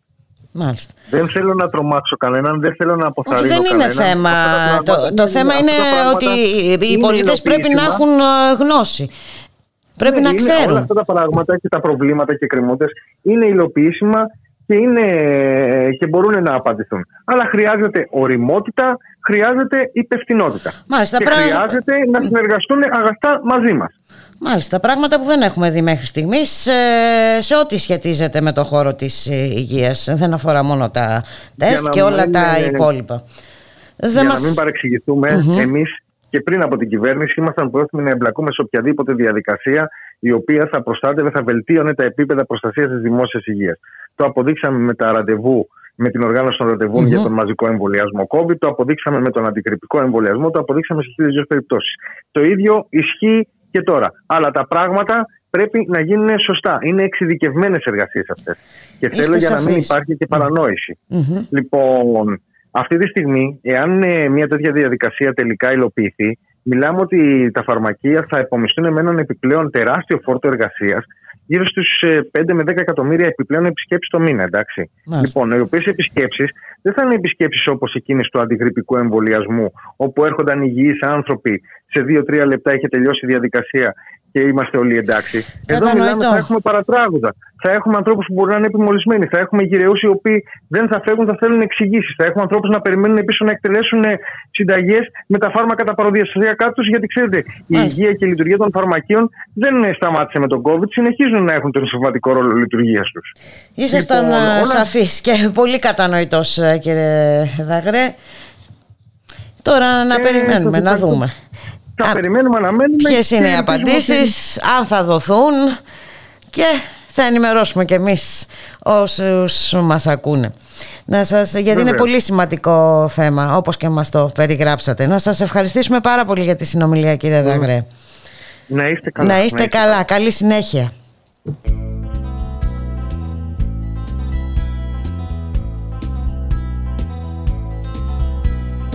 Στου ερώτα το πρώτο αχ καράβι κέντησα Πήρα το δρόμο του Σεβάχ στον κόσμο αρμένησα. Μαργαρίταρη και Λότος ήσουν στο μολυβό. Μια στο βυθό να σε ζητώ και μια στον Ολυμπό στο Τασμαχάλ και στον Τεπό άγκυρα έριξα. Στη γέφυρα των στεναγμών τα δάκρυα μέτρησα στην αγκαλιά μιας ξωτικιάς. Αποκοιμήθηκα η πια νερό της λησμονιάς και σε θυμήθηκα Δώσ' μου το ρίγο στο παλιό δίχως καμώματα. Κι αν θα με λίγος στα χαθώ τα ξημερώματα Δώσ' μου το ρίγο στο παλιό δίχως καμώματα. Κι αν θα με λίγο στα καθώ τα ξημερώματα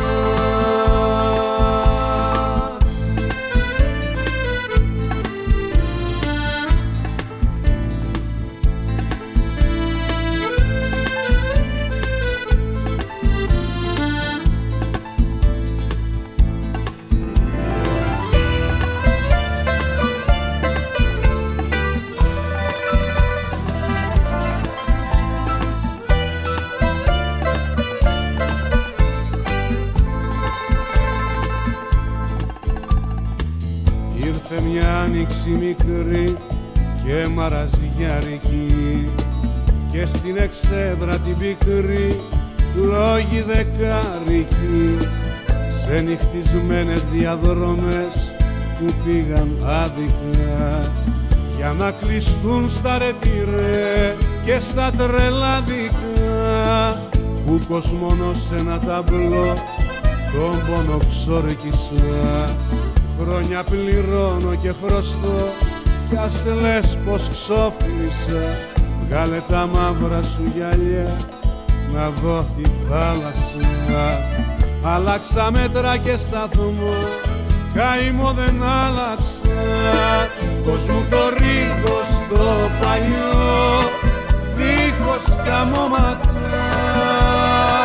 Κι αν θα με λίγο στα καθώ τα ξημερώματα Δώσ' μου το ρίγο στο παλιό δίχως καμώματα κι αν θα με λίγο στα καθώ τα ξημερώματα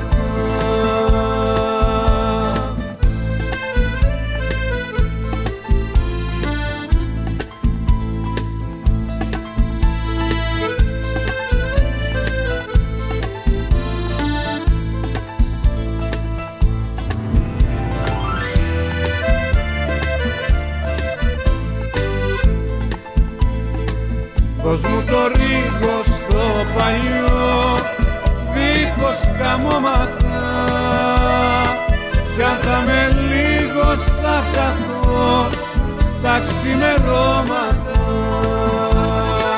Δώσ' μου το ρίγο στο παλιό δίχως καμώματα κι αν θα με λίγο στα καθώ τα ξημερώματα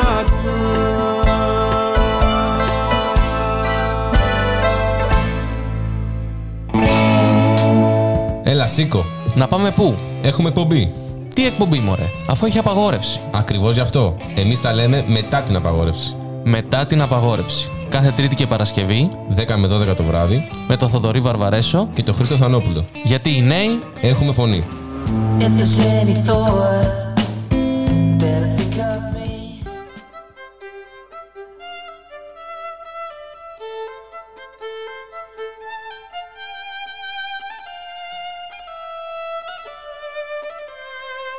Ραδιομέρα. Η ανυπακοή στο ραδιόφωνο.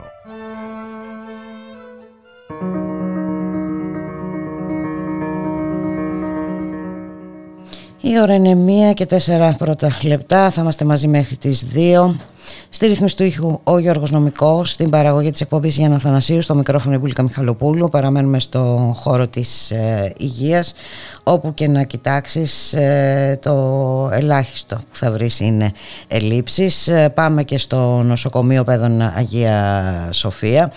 Έχουν περάσει πάνω από έξι μήνες από τις δηλώσεις του Υπουργείου Υγείας για την πλήρη επαναλειτουργία του Ειδικού Κέντρου Αντιμετώπισης Συγγενών Καρδιοπαθειών στα παιδιά και η, συνεχίζει η κλινική να ε, υπολειτουργεί.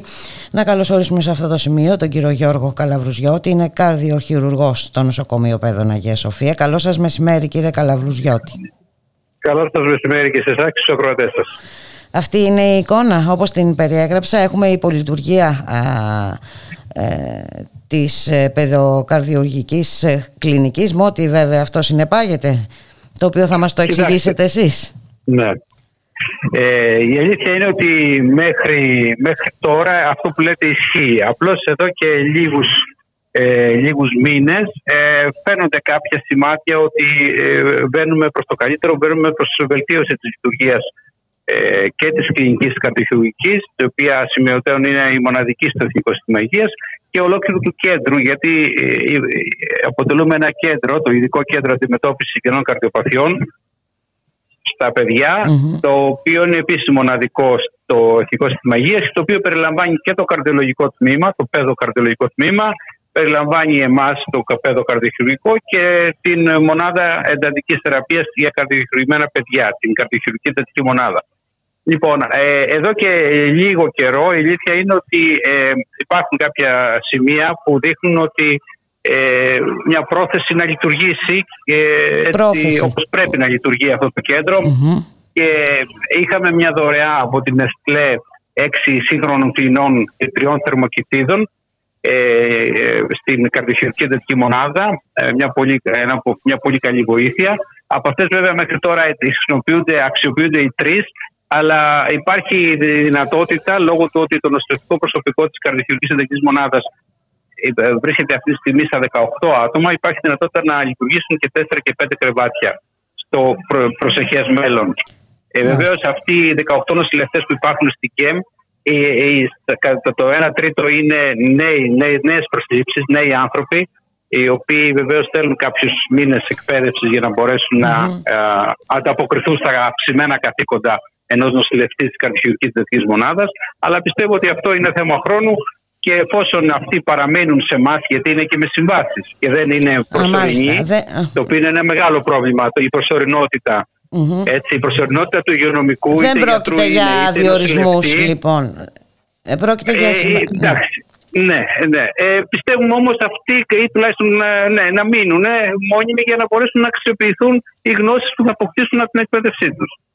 Ε, το ένα είναι αυτό. Το άλλο είναι ότι οι μέρες χειρουργείου σε εμάς τώρα έχουν γίνει δύο, ενώ μέχρι πρώτη ήταν μία μόνο, το οποίο επίσης είναι καλό.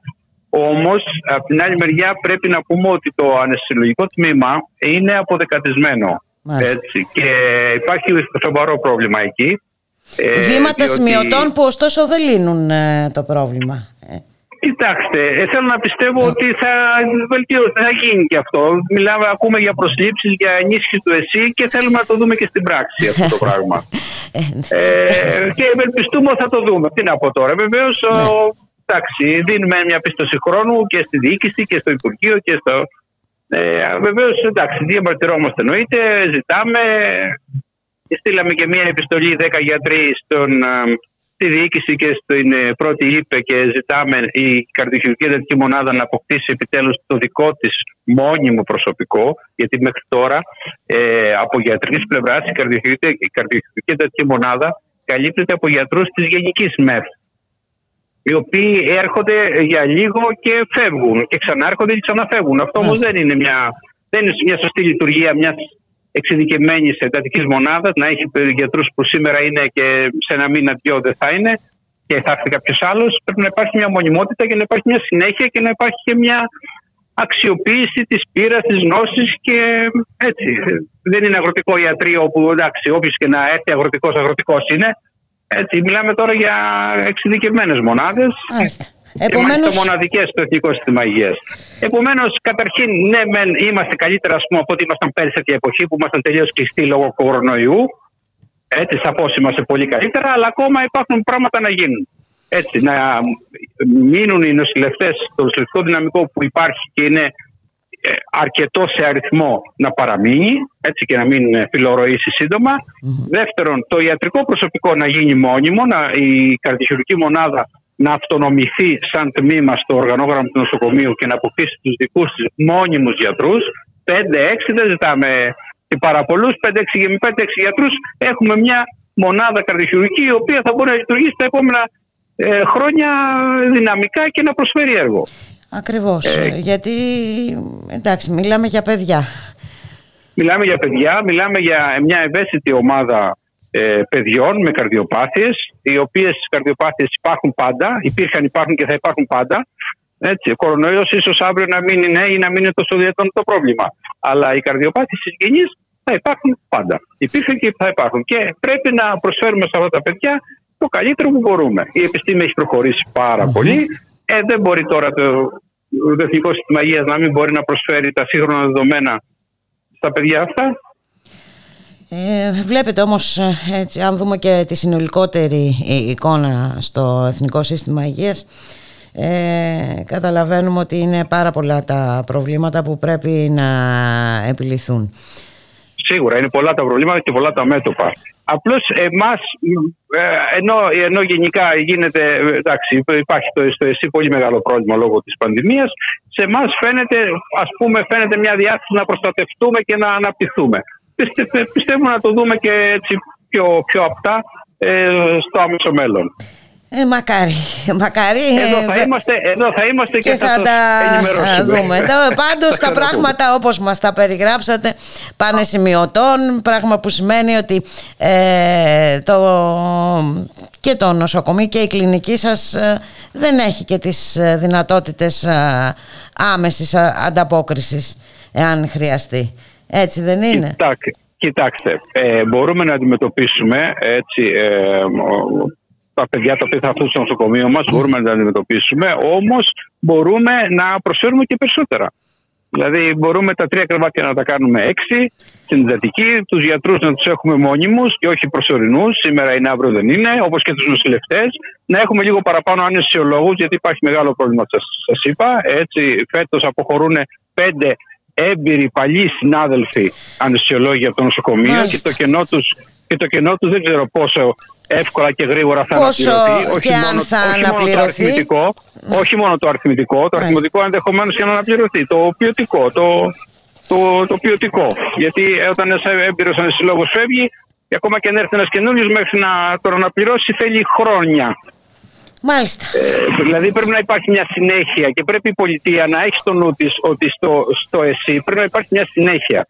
Δηλαδή δεν είναι απλώς έφυγε ο ένας τώρα να βρω κάποιον να τον εγκαταστήσω. Πρέπει να υπάρχει πρόβλεψη ότι έτσι ώστε να υπάρχει συνέχεια των, των γιατρών. Γιατί κάποια στιγμή. Δεν μας έχει συνηθίσει πάντως αυτή η κυβέρνηση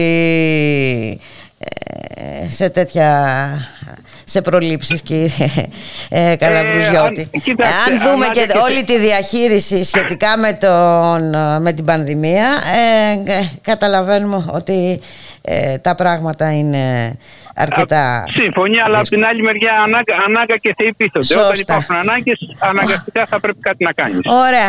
Ε, οπότε και εμείς πιέζουμε και εσείς πιέζετε και όλος ο κόσμος πιέζει για να βρεθούν λύσεις εκεί που πρέπει. Να σας ευχαριστήσουμε πάρα πολύ κύριε Καλαβρουζιώτη. Να είστε καλά. Γεια σας. Dural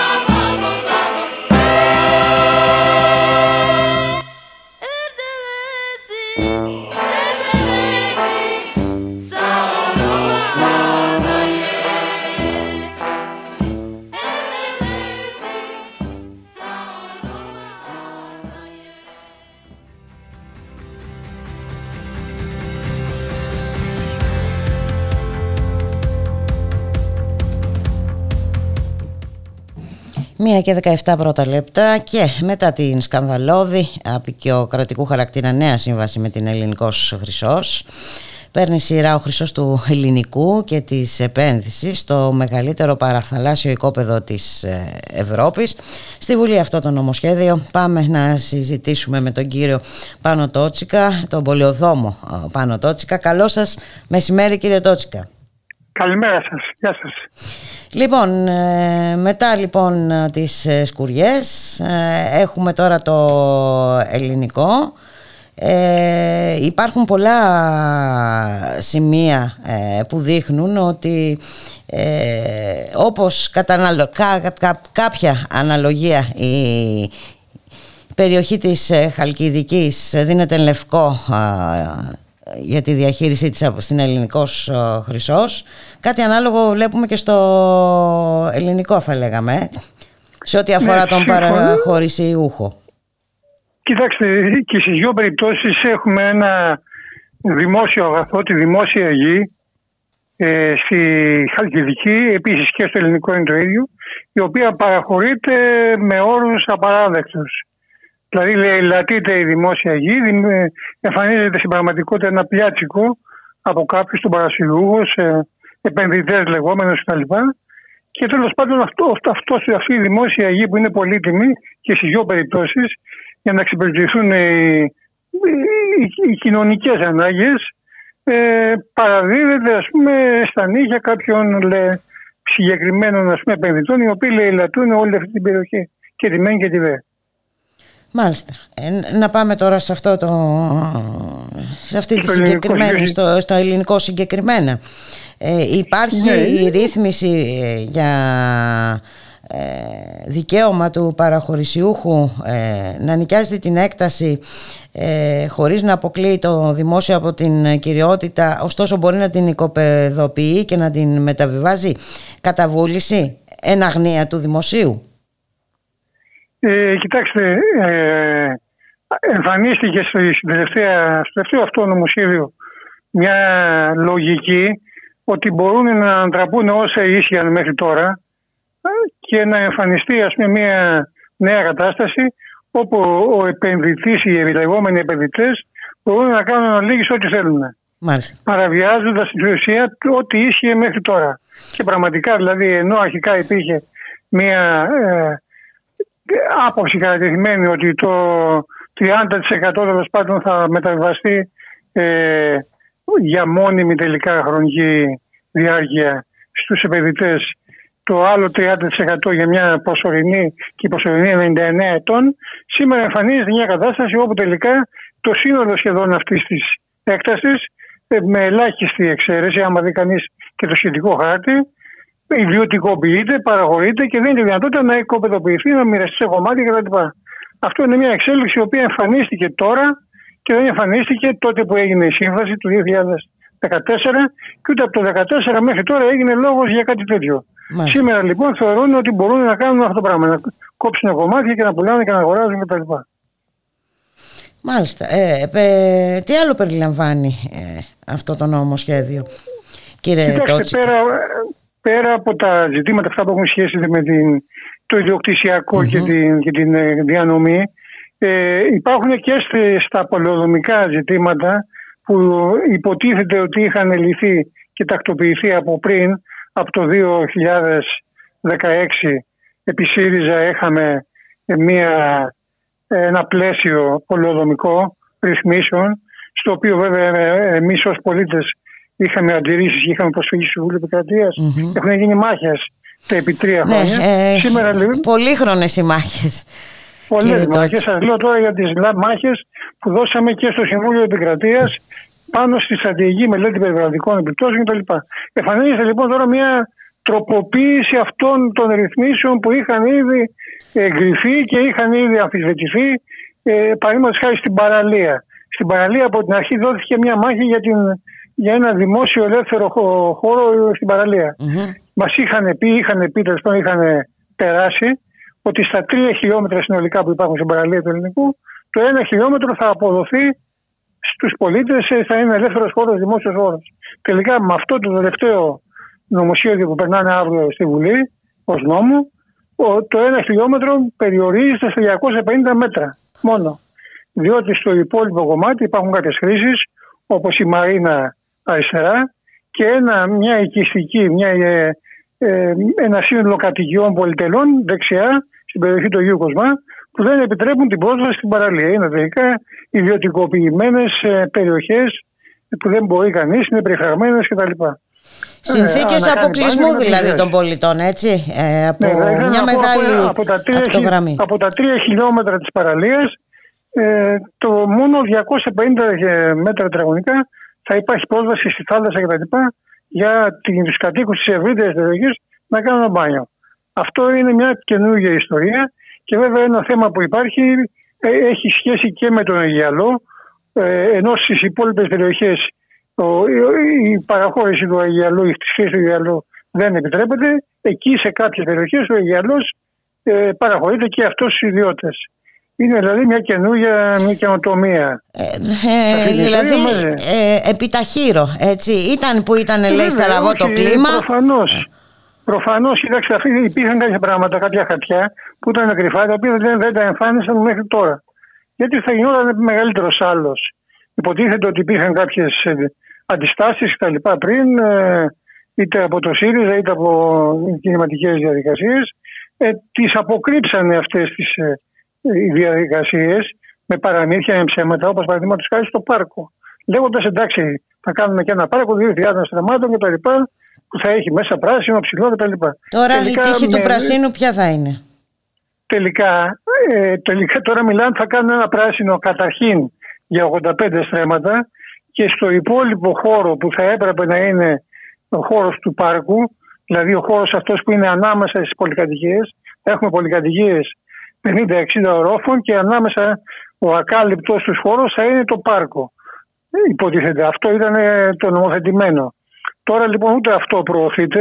Εμφανίζεται ότι θα κάνουμε καταρχήν τα 85 στρέμματα και μετά από εκεί πέρα βλέπουμε ας πούμε. Καταλαβαίνετε λοιπόν. Ε, για άρα έκτρωμα τώρα μιλάμε είναι- τώρα, έτσι, κυριολεκτικά; Ναι, μιλάμε, μιλάμε δηλαδή για επιλογές τα οποία μέχρι τώρα λέγανε άλλα. Μάλιστα λέγανε για το πάρκο, θα προηγηθεί, πρώτα θα γίνει το πάρκο και μετά θα γίνει όλα τα άλλα κτλ. Καταλαβαίνετε τώρα τις, τις, τις συμβαίνει. Και πέρα από αυτό, δεν θα είναι μόνο απλώς αυτό που σας είπα το πάρκο, ο ακάλυπτος χώρος των κατοικιών, αλλά αυτό θα είναι και φραγμένο, θα είναι πε- περίκλειστο. Όπως και οι πολυκατοικίες, όπως και το πάρκο, όλα αυτά είναι ιδιωτικά. Άμα κοιτάξετε στον πίνακα, είναι, ανήκουν στον κύριο Λάτση και στους επενδυτές. Έχουμε λοιπόν ένα ιδιωτικό πάρκο, το οποίο μας κάνει τη χάρη ο κύριος ε, Λάτσης να μπαίνουμε κι εμείς και να ξεκουραζόμαστε και να αναυτώνουμε. Είναι ιδιωτικός ο χώρος του λεγόμενου πάρκου. Λοιπόν, καταλαβαίνετε ότι αυτό το πράγμα πλέον έχει γίνει σαφές, ε, αλλά δυστυχώς σήμερα, ας πούμε, στη Βουλή περνάει ε, χωρίς, δεν ξέρω αν θα γίνει τελικά ονομαστική ψηφοφορία ή όχι, περνάει στο ντούκου περίπου. Αν εξαιρέσεις κανείς το ΜΕΡΑ και το ΚΚΕ, το οποίο έχουν σαφώς εκδηλώσει την αντίθεσή τους, οι άλλοι τελικά συμφωνούν με αυτό το έκτρωμα. Είναι τρομερό. ε, ε, και αν, ε, Ναι, είναι για να- τρομερό, είναι είναι απίστευτο. τρομερό. ε, είναι απίστευτο πραγματικά.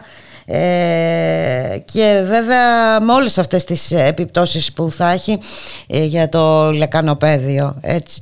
σε αυτή την κατάσταση βέβαια. που βρίσκεται το λεκανοπέδιο χωρίς ε, χώρους ε, πρασίνου ε, Βέβαια. μιλάμε τώρα για ένα ιδιωτικό χώρο 6.000 ε, έτσι δεν είναι; 6.200 στρεμμάτων. 6.200 στρεμμάτων ε, με την Οι έκταση οποίοι να είναι από τους μετατρέπεται τελευταίους. Σε... Είναι από τους τελευταίους ελεύθερους χώρους. Ακριβώς. μαζί με το πάρκο Γουδί, το πάρκο Τρίτσι, είναι από τους τελευταίους ελεύθερους χώρους που υπάρχουν ε, μεγάλους δηλαδή ελεύθερους χώρους κτλ. Δημόσιους, οι οποίοι θα μπορούσαν πραγματικά να αποτελέσουν ένα χώρο πολύ σημαντικό για το μεκανοπαίδιο και για την προστασία συνολικά του, της κλιματικής αλλαγής κτλ. Ε, θα μπορούσε πραγματικά να γίνει. Μάλιστα, μια ομάδα αρχιτεκτών είχαμε καταθέσει από το 2016, αν θυμάμαι καλά, στην, Πιέ- στην Biennale της βενετιας όπου είχαμε πάει και πήραμε μέρος. Είχαμε καταθέσει μια πρόταση η οποία έβλεπε με στα- ένα τεράστιο, ένα μεγάλο πάρκο, αλλά με διάφορες ε, χρήσεις μέσα στα πλαίσια του πάρκου αυτού, συνεργατικής και αλληλέγγυης οικονομίας. Δραστηριότητες δηλαδή συνεργατικής και αλληλέγγυης οικονομίας. Ήδη είχε ξεκινήσει να υπάρχει ένας αυτοδιαχειριζόμενος αγρός, μικρός αγρός στο ελληνικό ως παράδειγμα εκπαιδευτικό, αλλά και μια σειρά άλλες εγκαταστάσεις θα μπορούσαν, παλιές που υπήρχαν, θα μπορούσαν να γίνουν και να έχουν και μια δραστηριότητα ε, όπου να δίνουν να εξασφαλίζουν εργασία, ε, εκθεσιακές δραστηριότητες, χώρους κτλ. σε ένα ε, σημαντικό αριθμό ανθρώπων. Αυτή η πρόταση κατατέθηκε, συζητήθηκε, αλλά απορρίφθηκε ε, μαζί με τις προτάσεις προηγούμενες που είχαν καταθέσει οι δήμαρχοι, το Πολυτεχνείο κτλ. Κύριε Τότσικα, δυστυχώς η πανδημία και τα τόσα πολλά μέτωπα που έχουν ανοίξει ε, διευκολύνουν, θα λέγαμε, των εισαγωγικών την ε, κυβέρνηση να περνάει τέτοιου είδους ε, εκτρώματα. Ναι, ναι. Προφανώς αυτό συμβαίνει δυστυχώς και είναι τραγωδία. Ευτυχώς τώρα που έσπασε αυτός ο τσαμπουκάς της κυβέρνησης τελευταία και μπορούμε και συμμετέχουμε σε συνελεύσεις ανοιχτές σε εκδηλώσει, σε διαμαρτυρίες, ε, τώρα τελευταία δηλαδή μετά την ιστορία της Νέας Μέρης γιατί μέχρι τώρα δεν μπορούσαμε να ξεμητήσουμε να κάνουμε τίποτα. Ε, σκοπεύετε να κάνετε κάποιες ε, κινητοποιήσεις ε, στο μέλλον; Κοιτάξτε, αυτή τη στιγμή έχουν ξεκινήσει δηλαδή εδώ και πάρα πολύ καιρό και συνεχίζονται κάποιες ε, παρεμβάσεις σε επίπεδο ε, νομοθετικό. Στο Συμβούλιο Επικρατείας έχουν γίνει mm-hmm. κάποιες προσφυγές ε, και περιμένουμε την εξέλιξη, αν και δυστυχώς το Συμβούλιο Επικρατείας, όπως και με τους Ολυμπιακούς Αγώνες, κράτησε μια απαράδεκτη στάση στο ελληνικό. Δηλαδή, προφανώς παράνομες δραστηριότητες και εκδηλώσεις και άρθρα και νομοθεσίες τις ε, δέχτηκε, ας πούμε, λόγω του δημοσίου συμφέροντος. Δηλαδή, αυτή η καραμέλα πλέον του δημοσίου συμφέροντος χρησιμοποιούν ε, μόνο δημόσιο, μόνο δημόσιο δεν ναι, ναι. είναι κύριε Τότσικα. Είναι συμφέρον ορισμένων. Βλέπουμε ότι όλοι οι άλλοι αποκλείονται. Όταν μου λέτε ότι ε, ε, από ακτογραμμή τριών χιλιόμετρων ε, οι πολίτες θα μπορούν να χρησιμοποιούν μόνο 250 ε, μέτρα, ε, τα, καταλαβαίνουμε πού βρίσκεται το, το συμφέρον. Και, σε... και από τα 85.000 85, 85 στρέμματα από τα 2.000 θα είναι το πάρκο το θα φτιάξουμε αρχικά. Το άλλο πηγαίνει στι καλένδες, δεν ξέρω πότε. Τέλος είναι μια τραγωδία. Έχουμε πληρώσει ε, πολύ ακριβά. Έχουμε χαρίσει στην ουσία ε, στον κύριο Λάτσι και στην οικογένειά του ένα τεράστιο, ένα πολύτιμο δημόσιο χώρο για 900 εκατομμύρια δραχμές. Τίποτα δηλαδή, τζάμπα. Και είναι πραγματικά ένα πιάτσικο της δημόσιας ε, υγιής. Αυτό είναι το βασικό. Να σας ευχαριστήσουμε πάρα πολύ κύριε Τότσικα. Και εγώ σας ευχαριστώ. Ε, τι να πω, είναι άκρος απογοητευτικά όλα αυτά που ναι, ναι. συμβαίνουν και για το περιβάλλον και για την Αττική και για τους, για τους πολίτες αυτής εδώ της ε, χώρας. Να είσαστε καλά. Ευχαριστώ πολύ. Να, να είστε καλά κύριε Τότσικα. Γεια σας.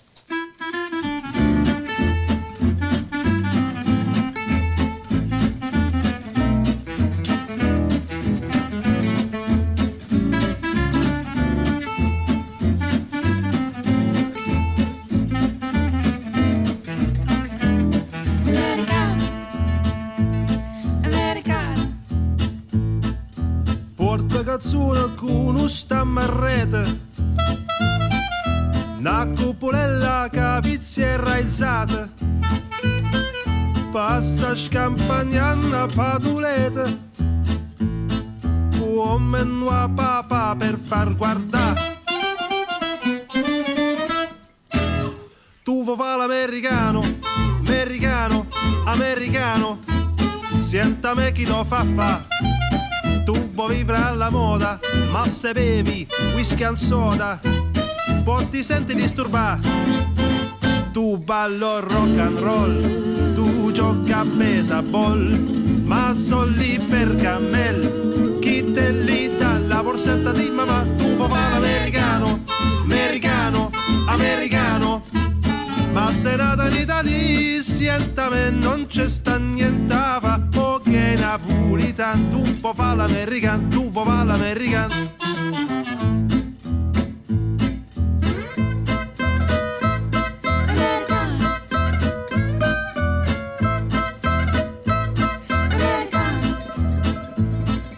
Come ti può capire chi te va bene? Se tu la parla mezza americano Quando fa l'amore sotto la luna. Come ti vieni in capo di I love you?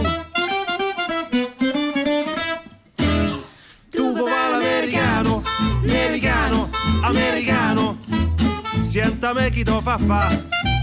Tu vuoi vivere alla moda Ma se bevi whisky and soda Poi ti senti disturbato Η ώρα είναι 1 και 32 πρώτα λεπτά να φύγουμε από την Ελλάδα. Πάμε να δούμε τι γίνεται στη γείτονα. Όλο και πιο α, αυταρχικά ο Ρετζίπ Τάγι Ερντογάν. Να καλωσορίσουμε τον α, συνάδελφο ή διεθνολόγο, τον Γιώργο Καπόπουλο. Γεια σου Γιώργο, καλό μεσημέρι. Καλό μεσημέρι, καλό μεσημέρι. Λοιπόν, ε, έχουμε μια δικαστική διαδικασία σε εξέλιξη στο Συνταγματικό Δικαστήριο της Τουρκίας με το αίτημα να κηρυχθεί το Χαντεμπέ παράνομο, το φιλοκουρδικό κόμμα. Ε, και έχουμε συλλήψεις και παράλληλα έχουμε και την αποχώρηση της Τουρκίας από τη σύμβαση της ε, Κωνσταντινούπολης για την προστασία των γυναικών έχουμε μια, πλέον μια αντιστρέψιμη στροφή του Ερντογάν προς το δεξιό συντηρητικό Ισλαμικό παραδοσιακό πολιτικό ακροατήριο και επιχειρεί με αυτό το άνοιγμα προς το, στο παραδοσιακό Ισλάμ να ισοφαρίσει τις εκλογικές απώλειες που θα έχει στις δικές περιοχές. Αυτό που δεν είναι τόσο γνωστό στην Ελλάδα είναι ότι στις περιοχές που εδώ και δύο-τρεις εκλογικές αναμετρήσεις έρχεται πρώτο το ΧΑΝΤΕΠΕ. Στην πρώτη δεκαετία της διακυβέρνησής του ερχόταν πρώτος ο Ερντογάν. Γιατί, Γιατί πολύ απλά οι αναφορές στο Ισλάμ ε, είναι πιο ήπιες και λιγότερο καταναγκαστικές για έναν Κούρδο από ότι είναι οι αναφορές του τουρκικό έθνος. Ε, θα θυμόσαστε ότι γύρω στο 2011 ο Ερντογάν είχε αρχίσει πολιτικές συνομιλίες με τον Οτσαλάν μέσω του αρχηγού των μυστικών υπηρεσιών. Τώρα από στήριγμα και από δεξαμενή ψήφων ο κουρδικός πληθυσμός της Τουρκίας αποτελεί πολιτική απειλή για τον Ερντογάν γιατί ψηφίζει το κόμμα ΧΑΝΤΕΠΕ. Το 2015 μάλιστα το ΧΑΝΤΕΠΕ είχε αφαιρέσει την αυτοδυναμία από τον κυβερνητικό συνασπισμό.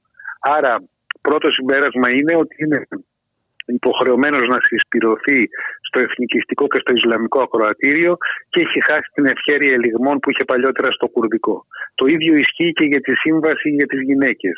Ε, είναι ένα κλείσιμο ματιού προς τους παραδοσιακούς συντηρητικούς μουσουλμάνους που θεωρούν ότι η θέση της γυναίκας είναι κοινωνικά υποδέστερη. Ε, αυτό όμως θα λέγαμε ότι τον εκθέτει έτσι, ότι, ε, στην Ευρώπη ε, και, στα, Ναι. και στις ε, ε, σχέσεις του ε, με την Ευρώπη. Έτσι δεν Οι είναι; σχέσεις με την, Ή οι σχέσεις είναι με κάτι την που Ευρώπη δεν τον ε, πολύ απασχολεί; έχει προτεραιότητες. Ε, Η σχέση με την Ευρώπη είναι η σχέση με τη Γερμανία και στη σχ- σχέση με τη Γερμανία ο μοχλός είναι το μεγάλο διμερές εμπόριο και οι επενδύσεις της Γερμανίας στην Τουρκία και η διαχείριση του προσφυγικού μεταναστευτικού σε μια κρίσιμη εκλογική χρονιά. Μμμ. Όσο και πολιτικά μη ορθώς να εμφανιστεί ο Ερντογάν, οι στρατηγικές προτεραιότητες για το Βερολίνο δεν πρόκειται να αλλάξουν. Μάλιστα και μάλιστα κλείνουν και πέντε χρόνια έτσι, από την ε, συμφωνία ε, με την Ευρώπη σε ό,τι αφορά Συμφωνία, συμφωνία Νταβούτογλου Μέρκελ η οποία λειτουργήσε τελικά. Δηλαδή δεν αντιμετώπισε ένα δεύτερο ρεύμα σαν αυτό που διαχειρίστηκε το 2015 ή μάλλον για να μιλήσουμε κοινικά και χωρίς προσχήματα αφού πήρε η Γερμανία όσους πρόσφυγες χρειαζόταν η οικονομία της έκλεισε τις πόρτες. Μάλιστα και προφανώς έτσι θα παραμείνει. Ε, Δεν βλέπουμε καμία διαφοροποίηση ως προς αυτό. Γιώργο δεν ξέρω αν έχεις χρόνο να αναφερθούμε λίγο και στον Biden. Βλέπουμε έτσι να αναβιώνουν, ε, να αναβιώνουν εποχές ε, ψυχρού πολέμου και αναφέρομαι βέβαια και στην επίθεση στη Ρωσία ε, και στον Πούτιν φυσικά αλλά και στην Κίνα. Ναι. Ε, είναι πολύ φιλόδοξο το σχέδιο του Biden η ταυτόχρονη ανάσχεση της Κίνας και της Ρωσίας που μπορεί να έχει ως παρενέργεια να φέρει δύο δυνάμεις οι οποίες καθόλου καλές σχέσεις δεν έχουν μεταξύ τους να τις, να, να τις φέρει κοντά και να δημιουργηθεί μια διαμερικανική συσπήρωση. Όμως ο στόχος του Biden αυτή τη στιγμή είναι η επαναφορά στην Ατλαντική τάξη της Γερμανίας. Για πρώτη φορά εδώ και καιρό και ο Αμερικανός Υπουργός Εξωτερικών καλεί τους Γερμανούς με τελεσυγραφικό ύφος να εγκαταλείψουν τον, τον αγωγό Nord Stream 2, αλλιώς απειλεί με κυρώσεις. Ε, πρόκειται δηλαδή για ένα δίλημα, για να έχει αξιοπιστία η ρητορική πυγμή απέναντι στη Μόσχα και στο Πεκίνο, θα πρέπει οι Ηνωμένες Πολιτείες να πετύχουν την ευθυγράμμιση της Γερμανίας με την ατζέντα τους. Κάτι που κάθε άλλο παρά δεδομένο είναι. Ούτε δεδομένο ούτε και ε, εύκολο και βέβαια όπως είπες και εσύ ε, θα, πιθανόν να έχει και ε, αντίθετα από τα προσδοκόμενα αποτελέσματα την Ρωσία και Κίνα να έρθουν πιο κοντά. Είναι η λογική, η λογική της αυτοεκπληρούμενης προφητείας. Κάνεις μια πολιτική για να αποφύγεις κάτι που το θεωρείς επιδήμιο και αντί να αποτρέψεις την δυσμενή εξέλιξη την επισπεύδεις. Να σε ευχαριστήσουμε πάρα πολύ Γιώργο Καπόπουλε. Να είσαι καλά. Γεια χαρά.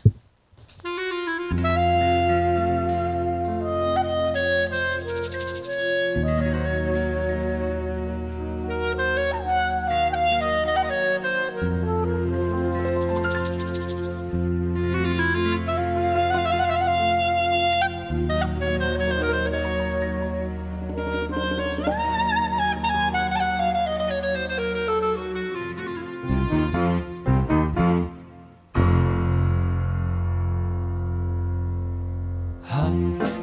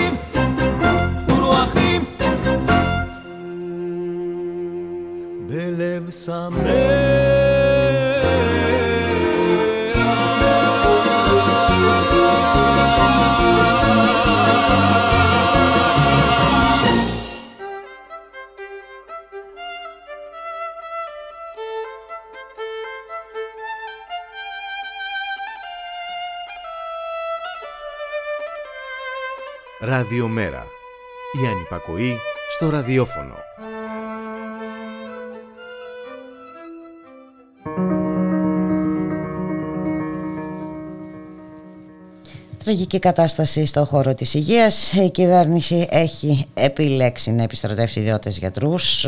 Αρνείται να προχωρήσει έστω και στο και πέντε στην επίταξη των δημόσιων νοσοκομείων. Έχουμε νέα κρούσματα στις φυλακές διαβατών αλλά και στις φυλακές άμφισας όπως ανακοίνωσε το δίκτυο αλληλεγγύης κρατουμένων. Ε, για έκτη μέρα παραμένουν κλειδωμένοι μέσα στα κελιά τους όλο το 24ωρο χωρίς ε, να μπορούν να κάνουν χρήση του καρτοτηλεφώνου. Οι κρατούμενοι στην ε, δεύτερη πτέρυγα στα διαβατά καθώς βρέθηκαν δύο νέα κρούσματα σε κρατούμενους και σε δύο σοφρονιστικούς υπαλλήλους. Για ακόμη μια φορά αποδεικνύεται το σχέδιο του Υπουργείου για τις φυλακές είναι η πλήρης απομόνωση των κρατουμένων και ε, τα σχολεία δεύτερης ευκαιρίας, πώς θα μπορούσε άλλωστε να είναι διαφορετικά, ε, παραμένουν κλειστά ενώ δεν υπάρχονται τα βασικά σε κρατούμενους που θέλουν να σπουδάσουν. Ε, είδαμε, ακούσαμε νωρίτερα και την συνομιλία με τους φαρμακοποιούς, ε, ανακοινώσεις για δωρεάν rapid test, ε, χωρίς πρόγραμμα, χωρίς σχέδιο, ένα επικοινωνιακό τέχνασμα με πολλά, πάρα πολλά προβλήματα και βέβαια η κυβέρνηση στο μόνο που επενδύει συστηματικά είναι στην ε, καταστολή, ε, να ενδυναμώνει όλο αυτό το σύστημα της ε, καταστολής. Έχουμε φτάσει και στο σημείο έτσι, σε, σε απομηνήσεις κατά μέσων ενημέρωσης επειδή δημοσιοποίησαν επώνυμες καταγγελίες. Για όλα αυτά τα θέματα θα συνομιλήσουμε με τον δικηγόρο τον κύριο Μπάμπη Κουρουνδί. Καλό σας μεσημέρι κύριε Κουρουνδί. Καλό μεσημέρι κύριε Μιχαλοπούλους σε εσάς, ε, στους ακροατές και τις ακροάτριες.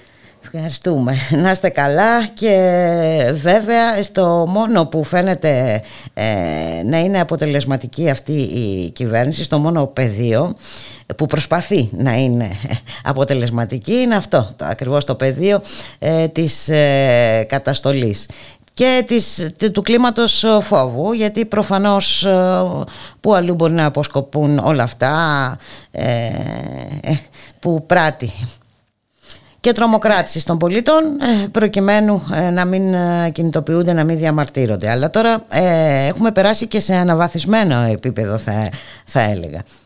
Και αναφέρομαι βέβαια και στην ιστορία με, τα, με τις μηνύσεις κατά των μέσων ενημέρωσης, κατά της ευσύν, του ντοκουμέντου, έτσι με αφορμή τις ε, καταγγελίες ε, κρατουμένου ε, για βασανισμούς στην ασφάλεια. Έτσι είναι. Ε, πριν να αναφερθώ σε αυτό, μόνο επιτρέψτε με ένα σχόλιο σε όσα είπατε προηγουμένως.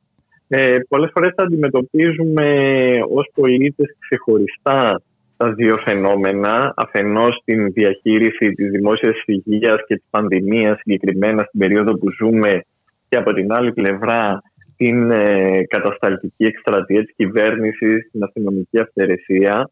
Ωστόσο, νομίζω ότι για να έχουμε μια πλήρη εικόνα θα πρέπει αυτά τα φαινόμενα να τα συνδέσουμε. Το γεγονός ότι από τη μία πλευρά η κυβέρνηση περιέκοψε στον προϋπολογισμό για το 2021 570 εκατομμύρια ευρώ για τη δημόσια υγεία. Είναι η μία όψη του νομίσματος. Η άλλη όψη του νομίσματος είναι ότι προβαίνει σε απαγορεύσεις συναθρήσεων, σε καταστολή και κατασυκοφάντηση των κινητοποιήσεων που προσπαθούν να αντιπαλέψουν ακριβώς αυτή την πολιτική αυτή την πολιτική που είναι καταστροφική στο ίδιο το κεντρικό ζήτημα της δημόσιας υγείας. Και αυτό γίνεται με πάρα πολλούς τρόπους. Είτε λέγοντας ότι οι διαδηλωτές είναι υποστηρικτές της τρομοκρατίας, αν μιλήσουμε για την απεργία πείνας του Δημήτρη Πιφοντίνα, είτε ότι είναι υγειονομικά ανεύθυνοι όπως λέγανε ένα προηγούμενο διάστημα για τους ε, νέους οι οποίοι ε, κάθονταν στις πλατείες, είτε ε, ότι είναι επίσης υγειονομικά ανεύθυνη όπως αναφέρθηκε στην ε, περίπτωση της απαγόρευσης ε, των συναθρήσεων για το Πολυτεχνείο και για τις 6 Δεκέμβρη αλλά όταν φάνηκαν οι εικόνες συνοστισμού των αστυνομικών χωρίς μάσκα ο Μιχάλης Χρυσοχοίδης είπε ότι μα τι λέτε τώρα, ο ιός δεν κολλάει, δεν μεταδίδεται στους εξωτερικούς χώρους αναφέρομαι σε δήλωσή τους 27 Νοεμβρίου σε συνέντευξη στο Real FM, όλα αυτά τα οποία είναι παράλογα συνθέτουν ένα λογικό puzzle, κατά τη γνώμη μου, που είναι ότι η μία όψη του νομίσματος είναι η συρρήκνωση του, του κράτους πρόνοιας και άρα η αποτυχία στοιχεία για αυτό το λόγο της διαχείρισης της πανδημίας. Και η άλλη όψη του νομίσματος είναι η καταστολή απέναντι στις ε, φωνές οι οποίες ε, ασκούν κριτική απέναντι στην κυβέρνηση ε, για αυτές τις επιλογές. Το μόνο που θα ήθελα να θυμίσω όμως, όχι για να δώσω μια νότα αισιοδοξίας, αλλά μια νότα ρεαλισμού, είναι ότι στο Μεγάλο Ναπολέοντα αποδίδεται η φράση με τις ψηφολόγχες μπορείς να κάνεις πολλά πράγματα, όχι όμως να καθίσεις επάνω τους.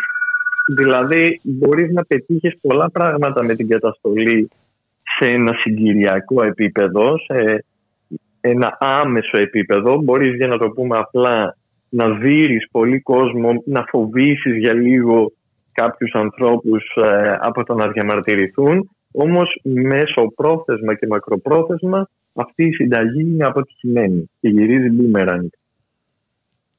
Ναι, ε, βέβαια, κάποια στιγμή. Ε, βλέπουμε όμως ότι ε, προσπαθεί να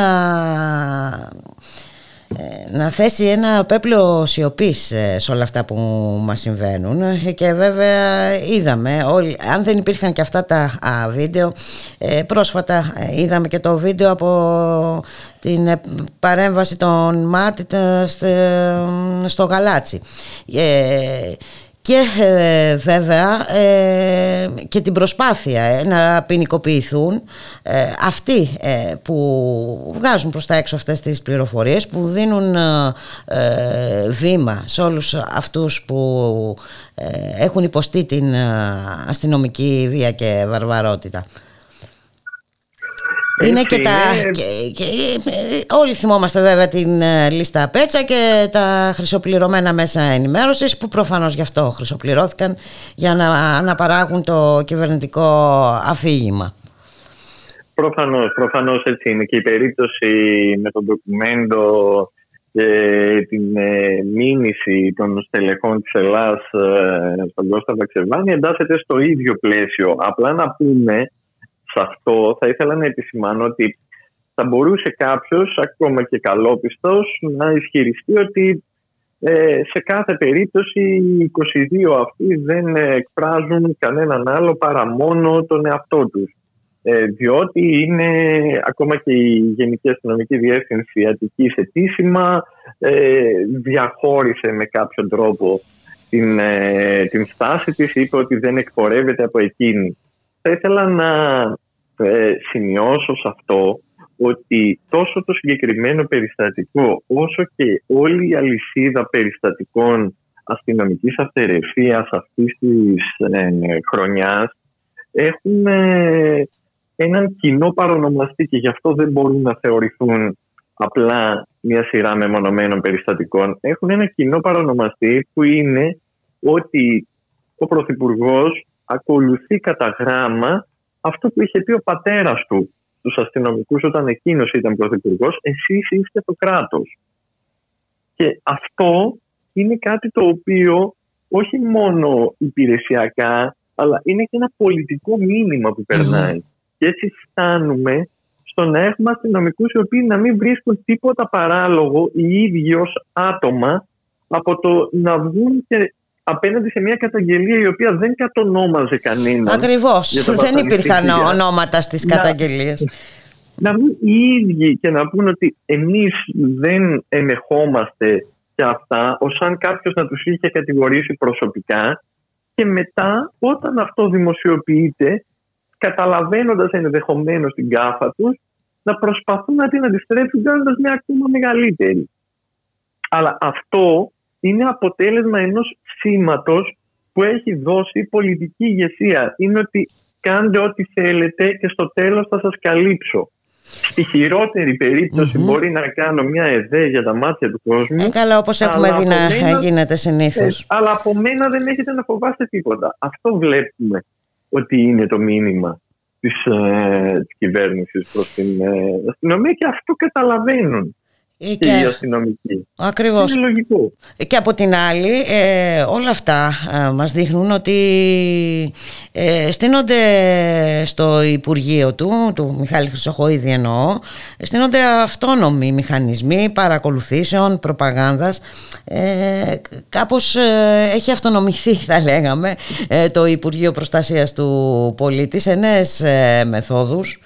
Έτσι είδαμε και παρεμβάσεις και στο facebook ε, έχουν κατέβει λογαριασμοί έχουν αποκλειστεί προγραμματισμένες ε, συζητήσεις στο διαδίκτυο με θέματα ανάλογα τρομοκρατίας κτλ. κτλ.